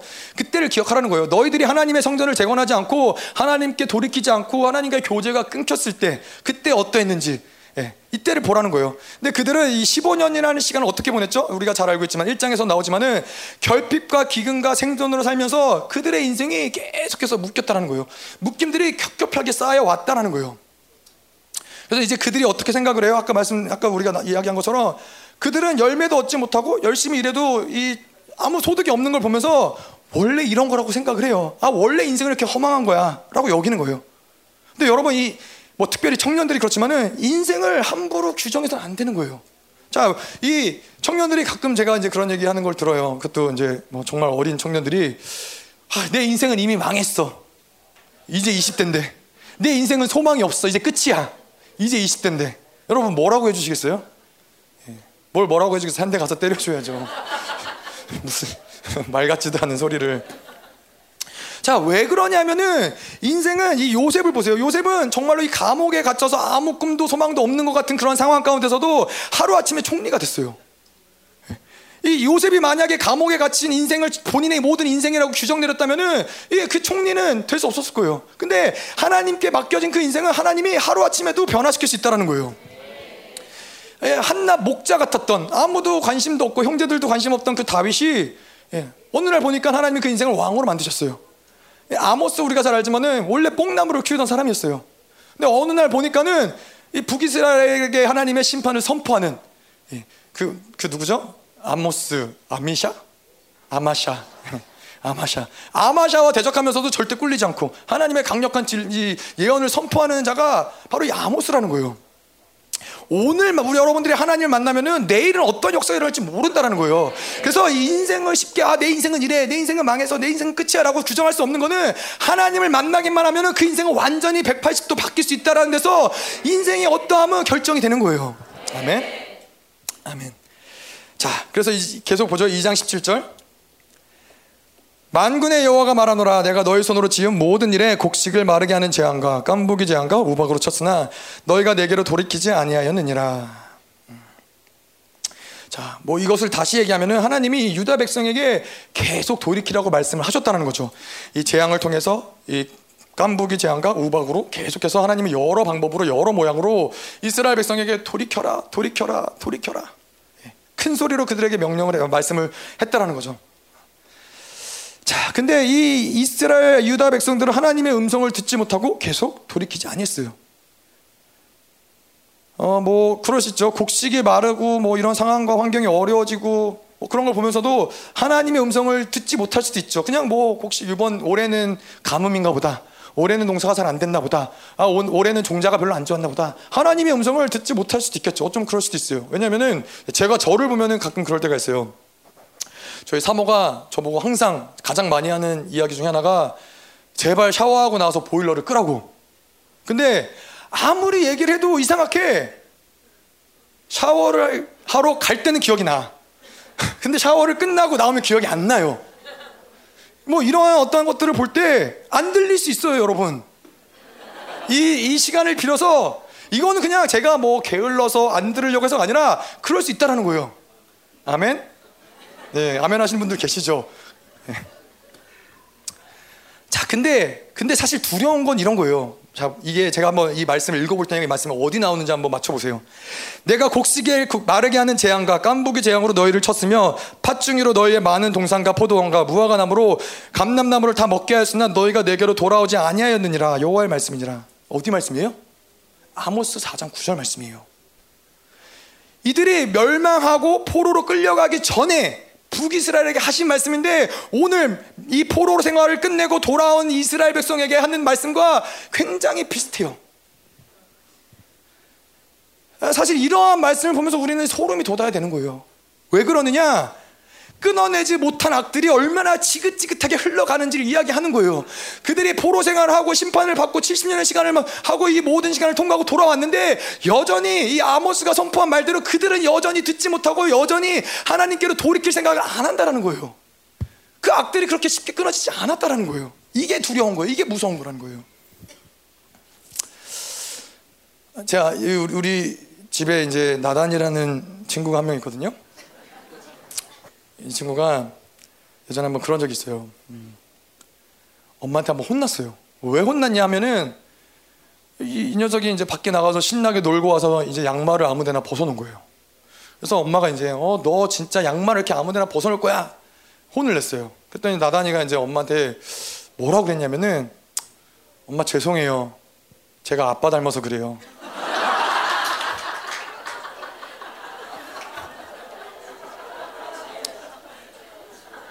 그 제가 근데 하필 그날 제 양말이 또 어딘가 떨어져 있는 거예요. 저는 기억이 안 나요. 제 기억은 저는 항상 빨래통에 갖다 놓는데 그날은 왜 그런지 모르겠는데 있는 거예요. 그래서 어떻게 제가 뭐 반박할 수 없는 여러분 이게 우리의 묶임의 무서움이에요. 아시겠어요? 이스라엘 백성들이 포로 생활할 때 끊어지지 않는 아버지의 묶임이 자녀에게로 흘러가고 흘러가고 흘러가는 게 무서워 여러분 무섭지 않으세요? 네? 근데 이 말씀을 준비하면서 근데 한 가지 생각난 게 있어요. 우리 아빠한테 가서 물어봐야겠다. 이게 나의 세대에서 시작된 건지 이 전세에도 시작된 건지 네. 혹시 이 전세에서 시작됐, 으면 이제 저희 아버지가 끊어주는 걸로 네. 자 어쨌건 이 이스라엘 백성들이 이런 말씀 보면서 우리는 두려워해야 되는 거예요. 사실 소름이 끼치는 거예요. 야, 이 부정함을 받아들이고 이 악을 행하는 것을 끊어내지 않으면 이렇게 무섭구나. 굉장히 말씀이 비슷하잖아요. 학께서 이 포로로 귀환한 이들에게 하시는 하나님 말씀 예, 내게로 돌이키지 아니하였느니라. 아모스에서도 그들은 내게로 돌이키지 아니하였느니라. 예. 계속 보죠. 2장 18절. 너희는 오늘 이전을 기억하라. 아홉째 달 24일 곧 여호와의 성전 지대를 쌓던 날부터 기억하여 보라. 어, 19절 곡식 종자가 아직도 창고에 있느냐? 포도나무, 무화과나무, 석류나무, 감람나무의 열매가 맺지 못하였느니라. 예. 이 말이 조금 헷갈리는 것 같긴 해요. 한국말로 보면은. 근데 영어로 보면 훨씬 훨씬 어, 간단하긴 해요. 근데 이거를 그냥 한국말로 다시 풀어서 이야기를 하면 이런 거예요. 너희는 오늘 오늘이 언제냐? 바로 이 아홉째 달 24일 이때요. 근데 20, 아홉째 달 24일 이전에 그 성전지대를 쌓던 날부터 기억하여 보라. 그러니까 오늘 이전에 성전지대를 쌓던 날부터 오늘까지 기억해 보라는 거예요. 그 뭐라고 그러는 거예요? 남은 게 아무것도 없지 않느냐? 종자도 창고에 없고 포도나무도 무화과나무도 석류나무, 감람나무에도 열매도 없다. 예, 결국에는 그때부터 지금까지 잘 살펴보면은 너희가 얻은 열매, 종자 아무것도 남은 게 없다라는 거예요. 자, 뭐 지난주에도 내내 말씀을 들었던 것 같은데 우리가 계속 기억해야 될 건 뭐냐면은 결핍과 기근이 찾아와서 더 많이 뿌리고 더 많이 열심히 일하고 더 많이 노력해서 인생이 좋아졌느냐? 네. 어, 뭐 우리 그럴 수 있잖아요. 지금은 좀 힘들고 어렵지만은 그래도 언젠가 좋은 좋아질 날이 오겠지. 아니라는 거예요. 큰 착각이라는 거예요. 하나님과 멀어진 인생의 결말은 결국 아무것도 남는 게 없다라는 거예요. 열매도 없고 종자 씨앗마저도 아무것도 남는 게 없다라는 거예요.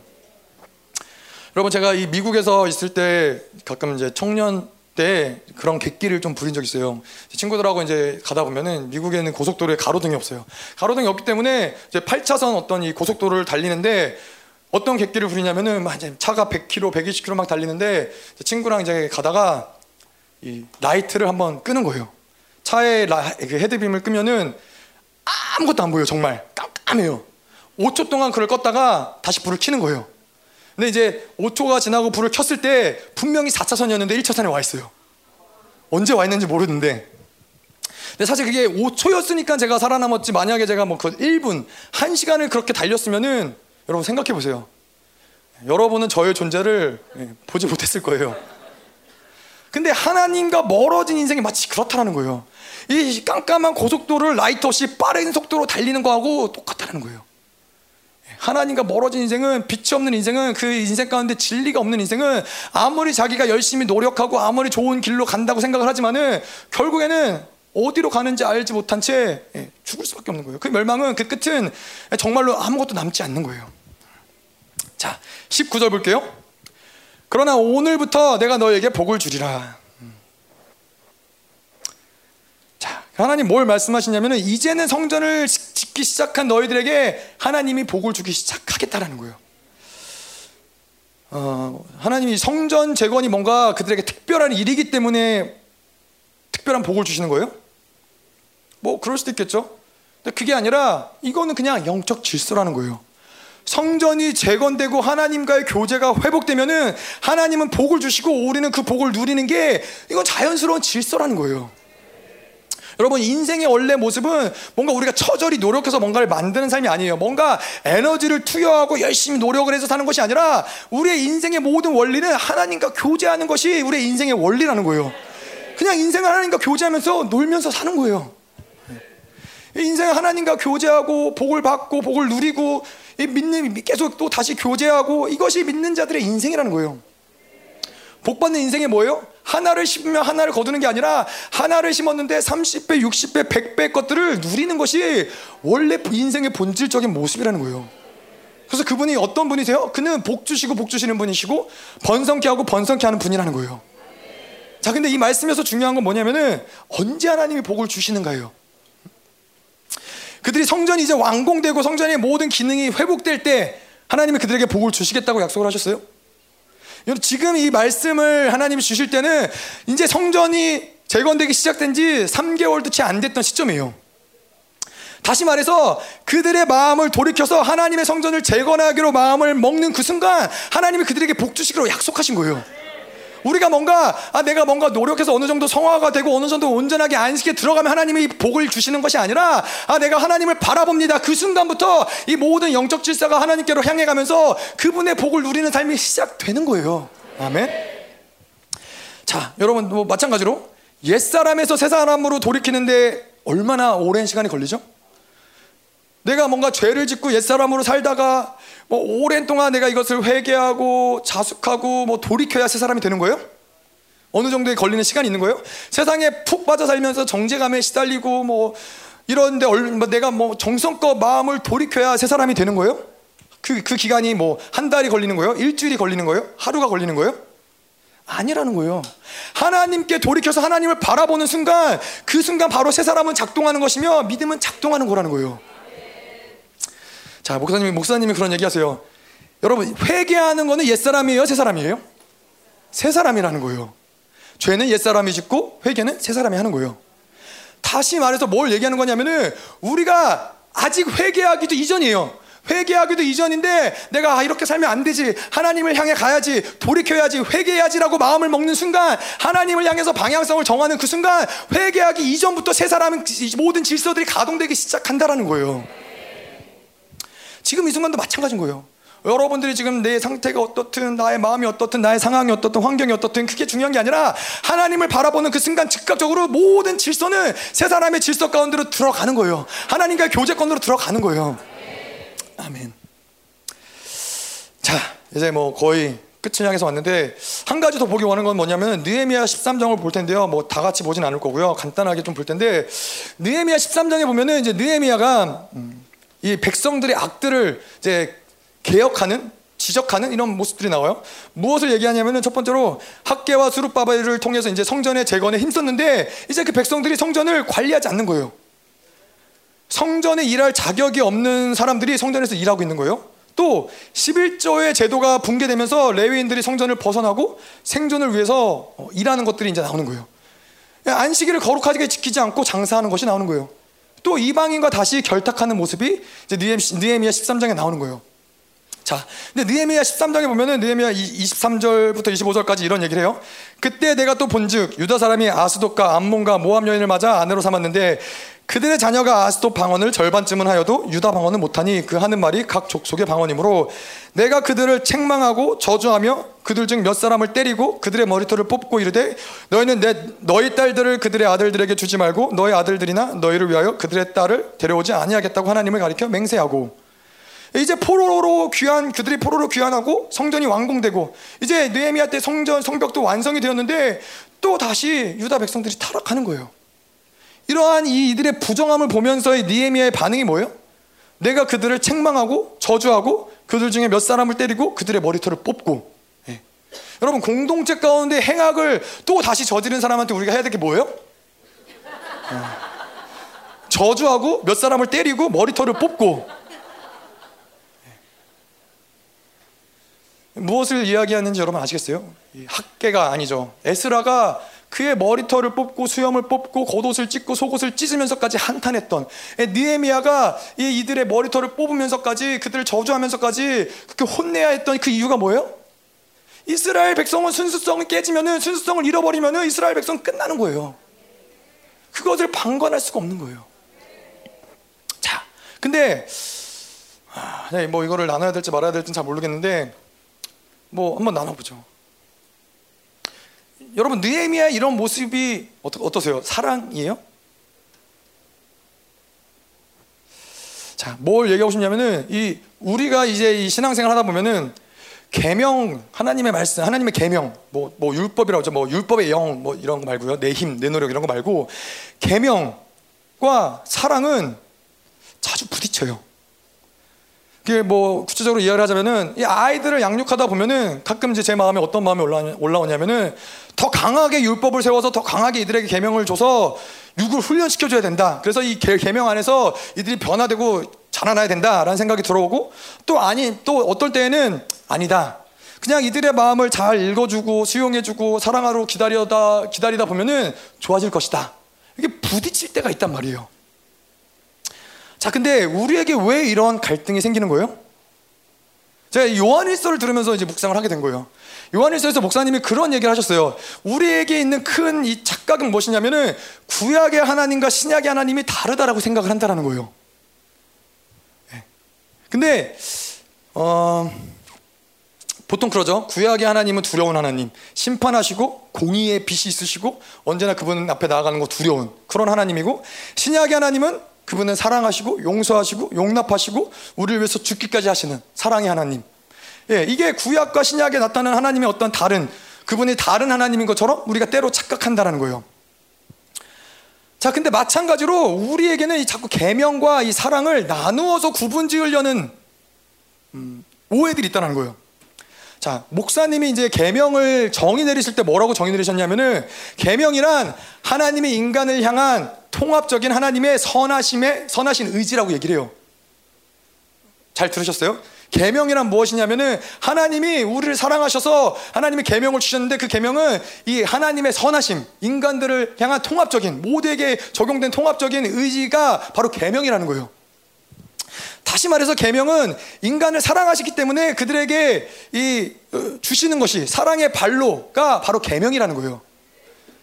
자, 그래서 그 계명을 받아들이고 순종하고 따른다라는 것은 하나님의 사랑을 인정하고 받아들인다는 거죠. 자, 그래서 이 율법과 이 사랑의 문제, 계명과 이 사랑의 문제는 어, 언제나 사랑의 문제예요. 제가 말로 잘 정리가 안 돼서 그걸 나눠야 될지 안 될지 모르겠는데 뭐냐면은 율법과 사랑의 문제는 늘 사랑의 문제지 율법의 문제가 아니에요. 어, 좀 설명을 해볼게요. 우리가 사랑에 충만할 때는 사랑에 충만할 때 뭐 우리 아이들 향한 어떤 이 계명이나 그런 어떤 선한 의지가 발동이 되죠. 그래서 그 계명은 결국 사랑을 알게 해요. 그래서 그 사랑으로 인해서 그들이 돌이키는 거예요. 이해하시겠어요? 율법 때문에 돌이키는 게 아니에요. 내가 뭔가 그들에게 강한 계명을 줬기 때문에 그들이 돌이키는 게 아니라 계명을 줬는데 그 계명 안에 있는 사랑으로 인해서 그들이 사랑 때문에 변화된다라는 거예요. 자, 근데 마찬가지로 반대로도 마찬가지예요.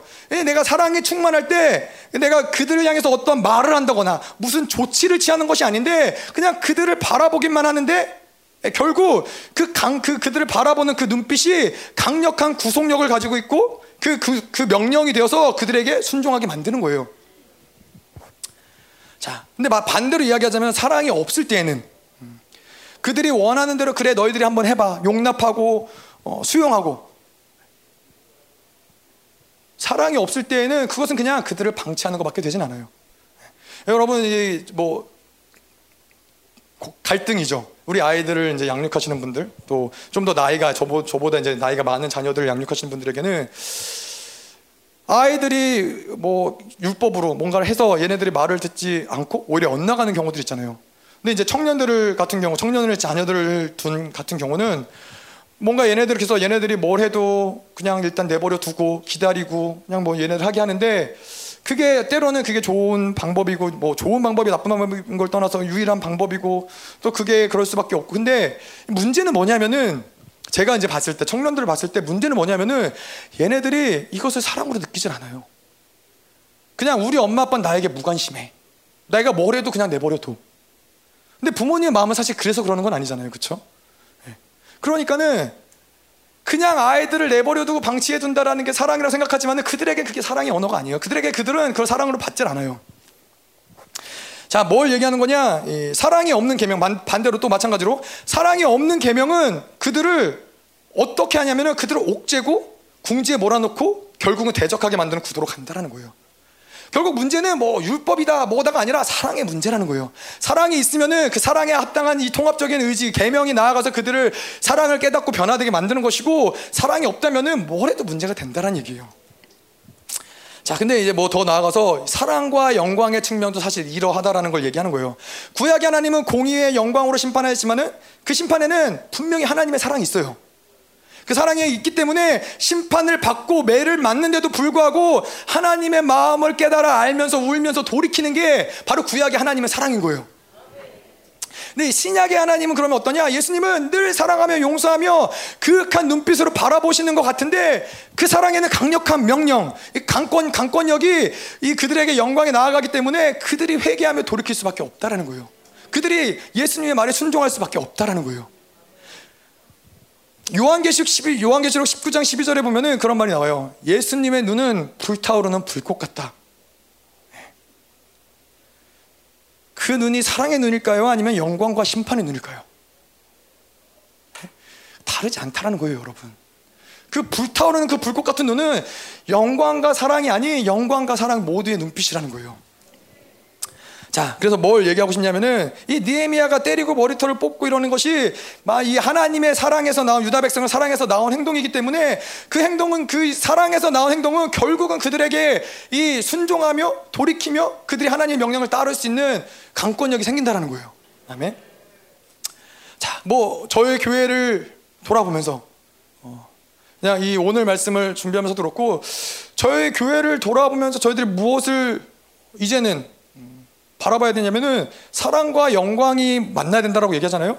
근데 이제는 어떠한 심판, 어떠한 이런 뭐 계명이 우리에게 다가올지라도 목사님을 통해서든 뭐 하나님을 통해서든 그것이 사랑으로 보일 수 있는 안목이 우리에게 생겨야 된다라는 거예요. 예.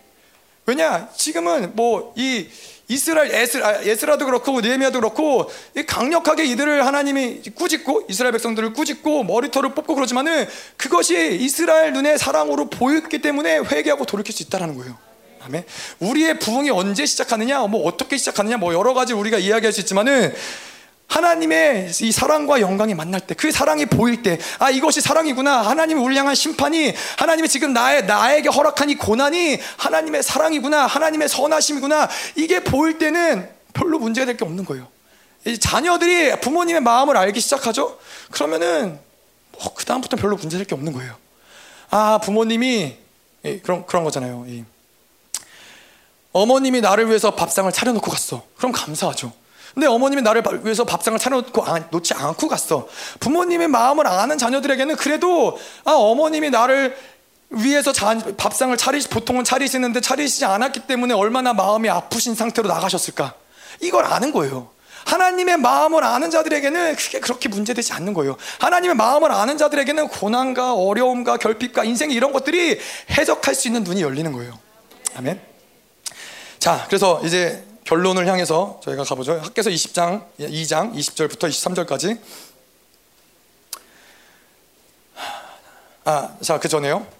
근데 이 학계를 통해서 우리가 이 하나님이 이스라엘 백성들을 격려하시고 위로하시죠. 또 에스라가 그렇게 통곡과 회개하고 느헤미야가 그런 사랑해도 결국 결국 이스라엘은 어떻게 돼요? 말락에서 저희들이 보면 잘 알고 있지만 어떻게 돼요? 그들은 타락해요. 수문학 강장에서 그런 놀라운 부흥이 일어나고 또 그 부흥이 굉장히 오랜 시간 유지됐지만은 결국 말락이 그렇게 멀지 않은 시간이 돼서 그들은 또 어떻게 돼요? 타락하게 된다는 거예요. 자, 근데 오늘 이 20절부터 23절까지의 말씀을 해서 볼게요. 그달 24일에 여호와의 말씀이 다시 학계에게 임하니라 이르시되 너는 유다 총독 수르바벨에게 말하여 이르되 내가 하늘과 땅을 진동시킬 것이요 여러 왕국들의 보좌를 엎을 것이요 여러 나라의 세력을 멸할 것이요 그 병거들과 그 탄자들을 엎드러, 엎드러뜨리니 말과 그 탄자가 각각 그의 동료의 칼에 엎드러지리라 망군의 여호와가 말하노라 스왈디엘의 아들 내종 수르바벨아 여호와가 말하노라 그날에 내가 너를 세우고 너를 인장 인장으로 삼으리니 이는 내가 너를 택하였음이니라 만군의 여호와의 말이니라 하시니라 이 마지막 20절부터 23절까지는 하나님께서 수르바벨에게 하신 말씀이죠. 음, 사실 이 말씀은 오실 메시아 예수 그리스도에 관한 말씀이에요. 이 표정으로 수르바벨을 이제 통해서 이제 말씀을 하시는 건데 뭐 그러한 표현들이 어디 있느냐? 23절에 보면은 수르바벨을 칭하기를 내 종이라고 칭하신다. 예. 다윗과 또 오실 메시아를 칭할 때 지칭할 때 많이 사용되는 표현이 내 종이라는 거예요. 또한 23절에 인장을 삼는다라는 것은 간단히 말해서 우리가 그런 그러잖아요. 기도할 때 예수님의 이름으로 기도했습니다. 우리가 예수님의 이름으로 기도할 때 그분이 우리의 보증이 되셔서 어떻게 돼요? 예, 하나님은 우리의 기도를 응답하신다라는 거예요. 인증이 됐다라는 것이 예, 바로 인장, 인장으로 삼는다는 것이 바로 그런 것이죠. 예수가 인친 모든 기도 하나님이 보증하신다라는 것처럼 예수님이 이 모든 것을 보증하시고 확증하는 예, 그분이 오신다라는 거고. 그래서 이 예수가 오실 때 비로소 일어나는 사건이 무엇이냐? 왕으로 오실 때 여러 왕국과 나라들을 무너져 어, 무너질 것이라는 거예요. 다시 말해서 그가 오실 때야 비로소 악에 대한 완전한 승리를 나타낼 수 있다는 거예요. 자, 아까 말씀드린 대로 학계와 에스라, 뭐 이 느헤미야가 결국 그런 실패한 거냐? 이들은 근데 구약의 시대에서, 시대에서는 어쩔 수가 없는 거예요. 예수님이 오시기 전까지는 사실은 인간들은 아무리 노력하고 열심히 율법을 따라 살려고 해도 다시 넘어지고 넘어지고 넘어질 수밖에 없는데 이 모든 악을 이길 수 있는 그 근원이 누구시냐? 바로 메시아가 오실 때 이것이 가능하다라는 것으로 학계서를 예, 학계가 끝내는 거예요. 자, 그런데 뭘 얘기하고 싶냐면은. 음, 결국 이렇게 많은 노력에도 에스라가 통곡하고 가슴을 찢고 뭐 속옷을 찢고 이러한 노력하고 뭐 느헤미야가 머리털을 뽑고 그래도 이스라엘은 다시 넘어지고 폐역할 수밖에 없었는데 이, 이 말씀에서 의미하는 바는 무엇이냐? 이것이 신약의 시대에서도 사실은 다르지 않다라는 거예요. 우리에게 중요한 것은 물론 예수님을 통해서 이 모든 세대 흐름들이 달라지지만은 우리에게 중요한 것은 무엇이냐? 여전히 신약의 세대에도 하나님과 교제할 수 있는 성전을 재건하는 것은 중요하다라는 거예요.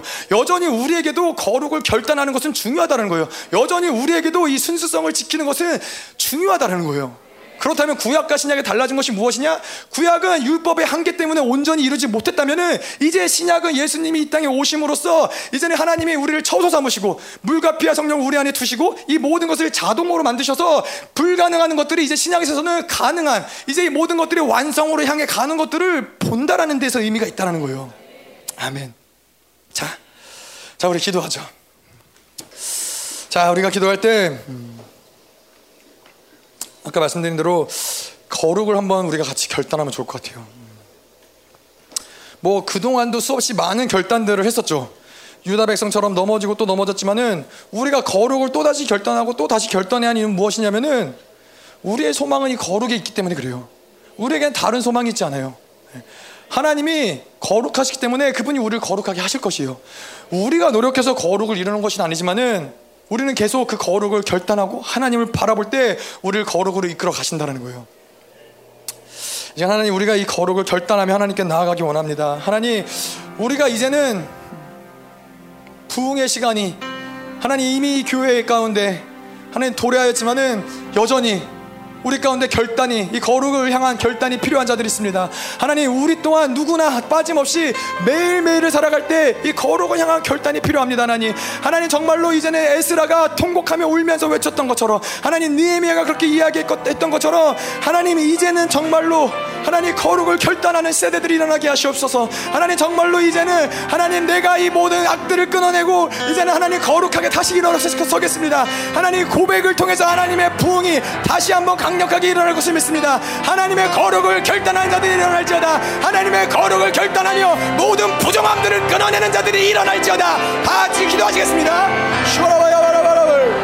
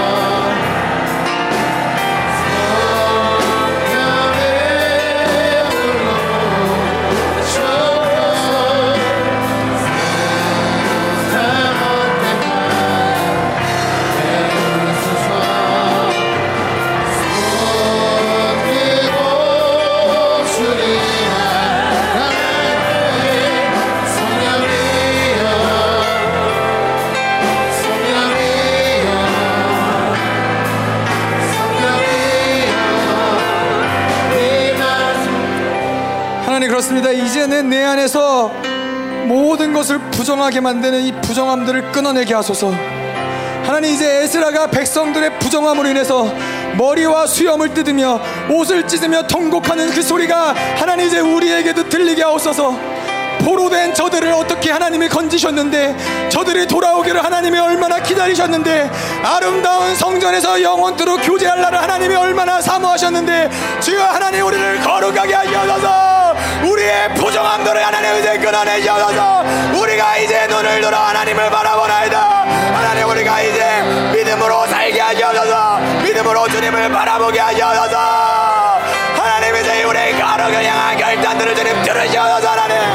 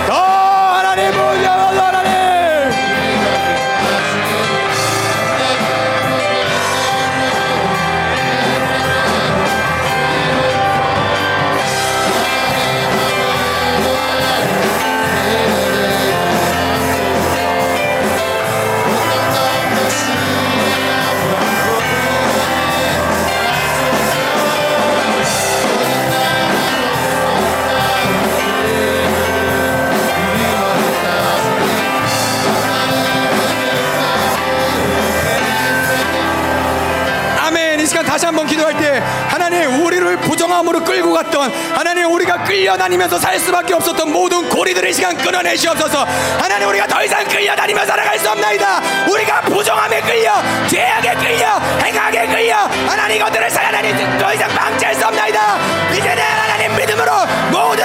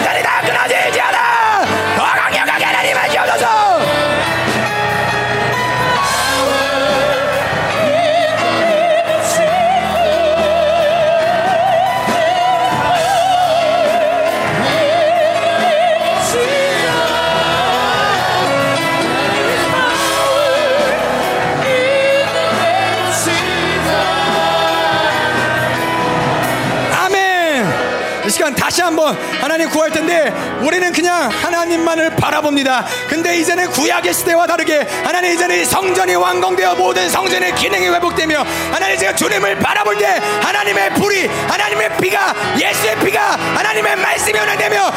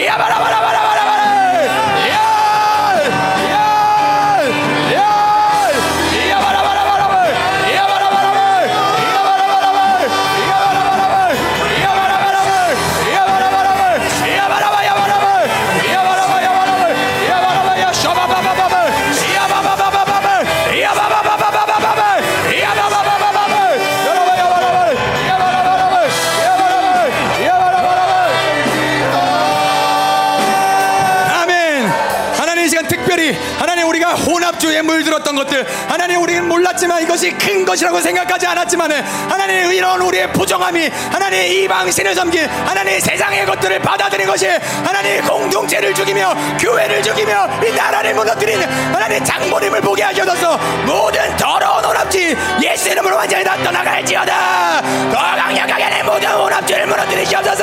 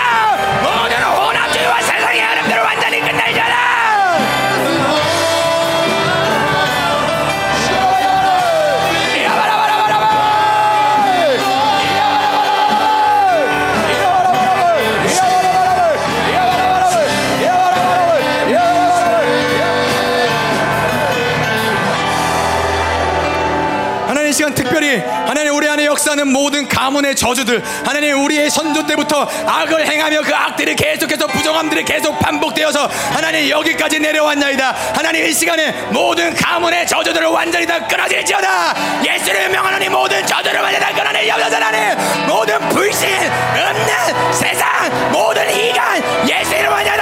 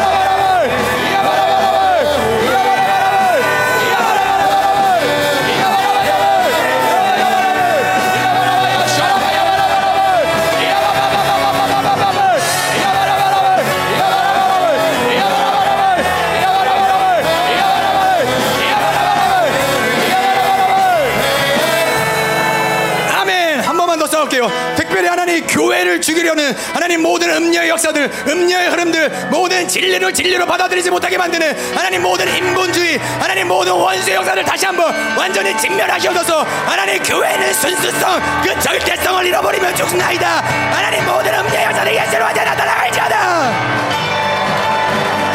슈라바바바바바바바바바바바.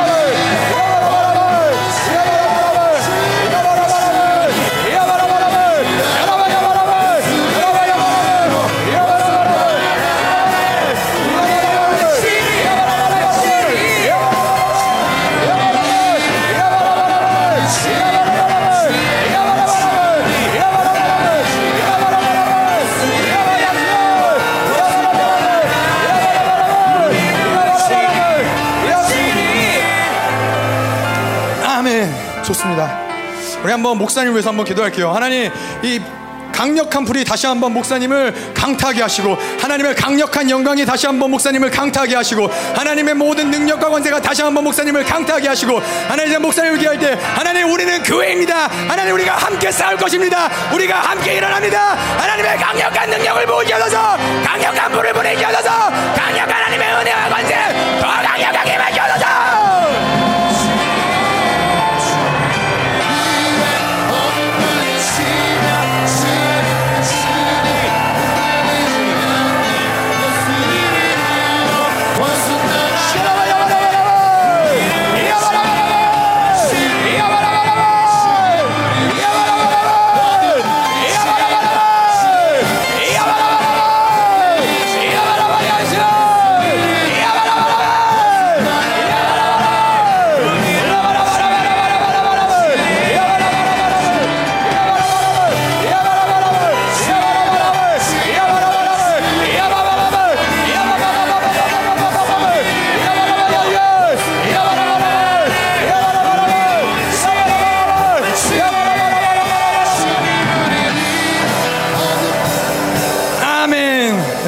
한번 옆에 손을 잡고요.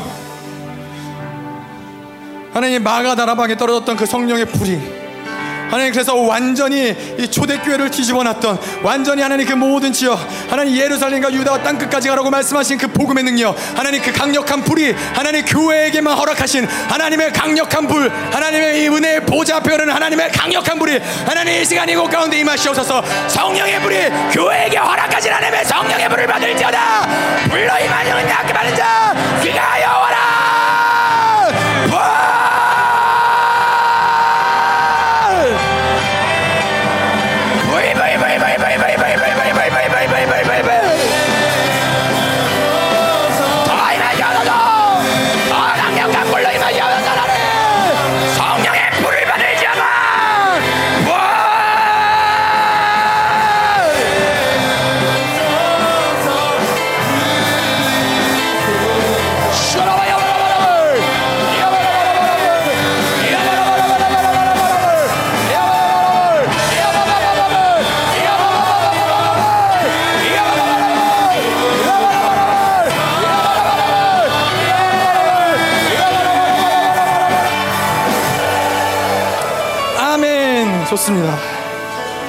여러분 이 시간 계속 하나님 우리의 믿음을 주님께 향합니다. 하나님 우리의 모든 기도, 우리의 모든 숨쉬는 것, 하나님 말하는 것, 우리가 계속 지속적으로 하나님을 바라며 우리의 믿음을 하나님께 드립니다. 하나님 역사하시옵소서. 우리가 결코 이 믿음이 죽어지지 않게 하시옵소서. 하나님 나의 삶의 유일한 방식은 당신을 향하여 믿음으로 사는 것이나이다. 아멘. 이제 우리 찬양하고 찬양할게요. 믿음의 방패 높이 들고서.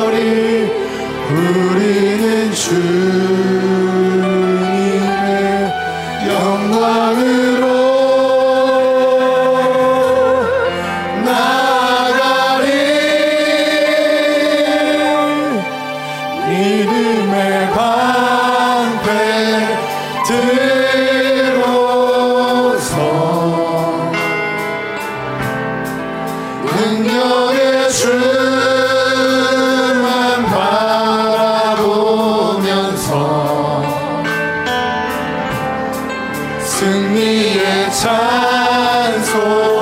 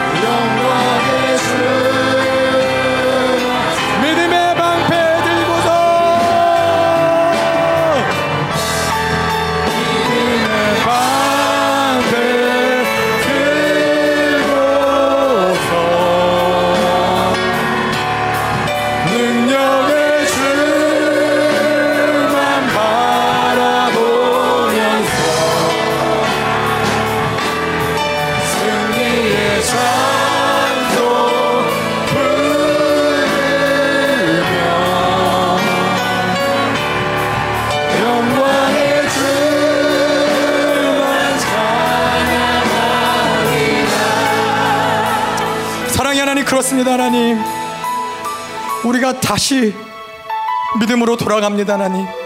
상황이 어떠할지라도 환경이 어떠할지라도 나에게 주어진 것이 어떠할지라도 하나님 다시 믿음의 눈을 들어 주님을 바라봅니다. 하나님 우리가 이 모든 상황과 환경에 떠밀려서 세상을 받아들이고 세상이 원하는 대로 세상이 말하는 대로 하나님 끌려다니며 인생을 살아왔다면 하나님 이제는 다시 믿음의 눈을 들어 주님을 바라봅니다. 이제 믿음의 눈을 들어 주님을 향합니다 하나님. 하나님 우리가 할 수 있는 것은 주님을 바라보는 것이 유일하나 이제부터 주님이 일하시옵소서 주님이 성취하시옵소서 주님이 온전케 하시옵소서 주님을 바라보나이다. 당신을 바라보나이다 하나님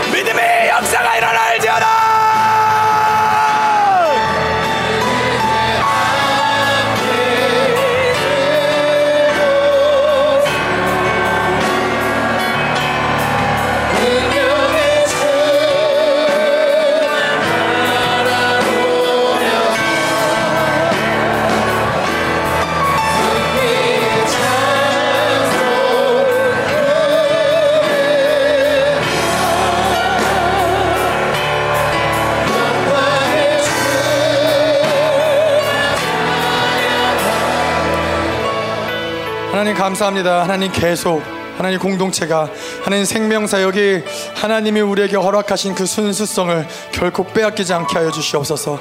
부정한 것들을 하나님 완전히 끊어내사 하나님 부정한 것들이 하나님 여기저기 전이 되는 것이 아니라 이제는 거룩한 것들이 더 거룩하여 줄수 있는 하나님의 성전도 거룩하여지며 하나님의 백성들도 거룩하여지며 이 나라도 거룩하여질 수 있는 역사가 하나님 계속해서 일어날 것을 믿고 감사드리며 이 모든 말씀을 주 예수님의 이름으로 기도하옵나이다.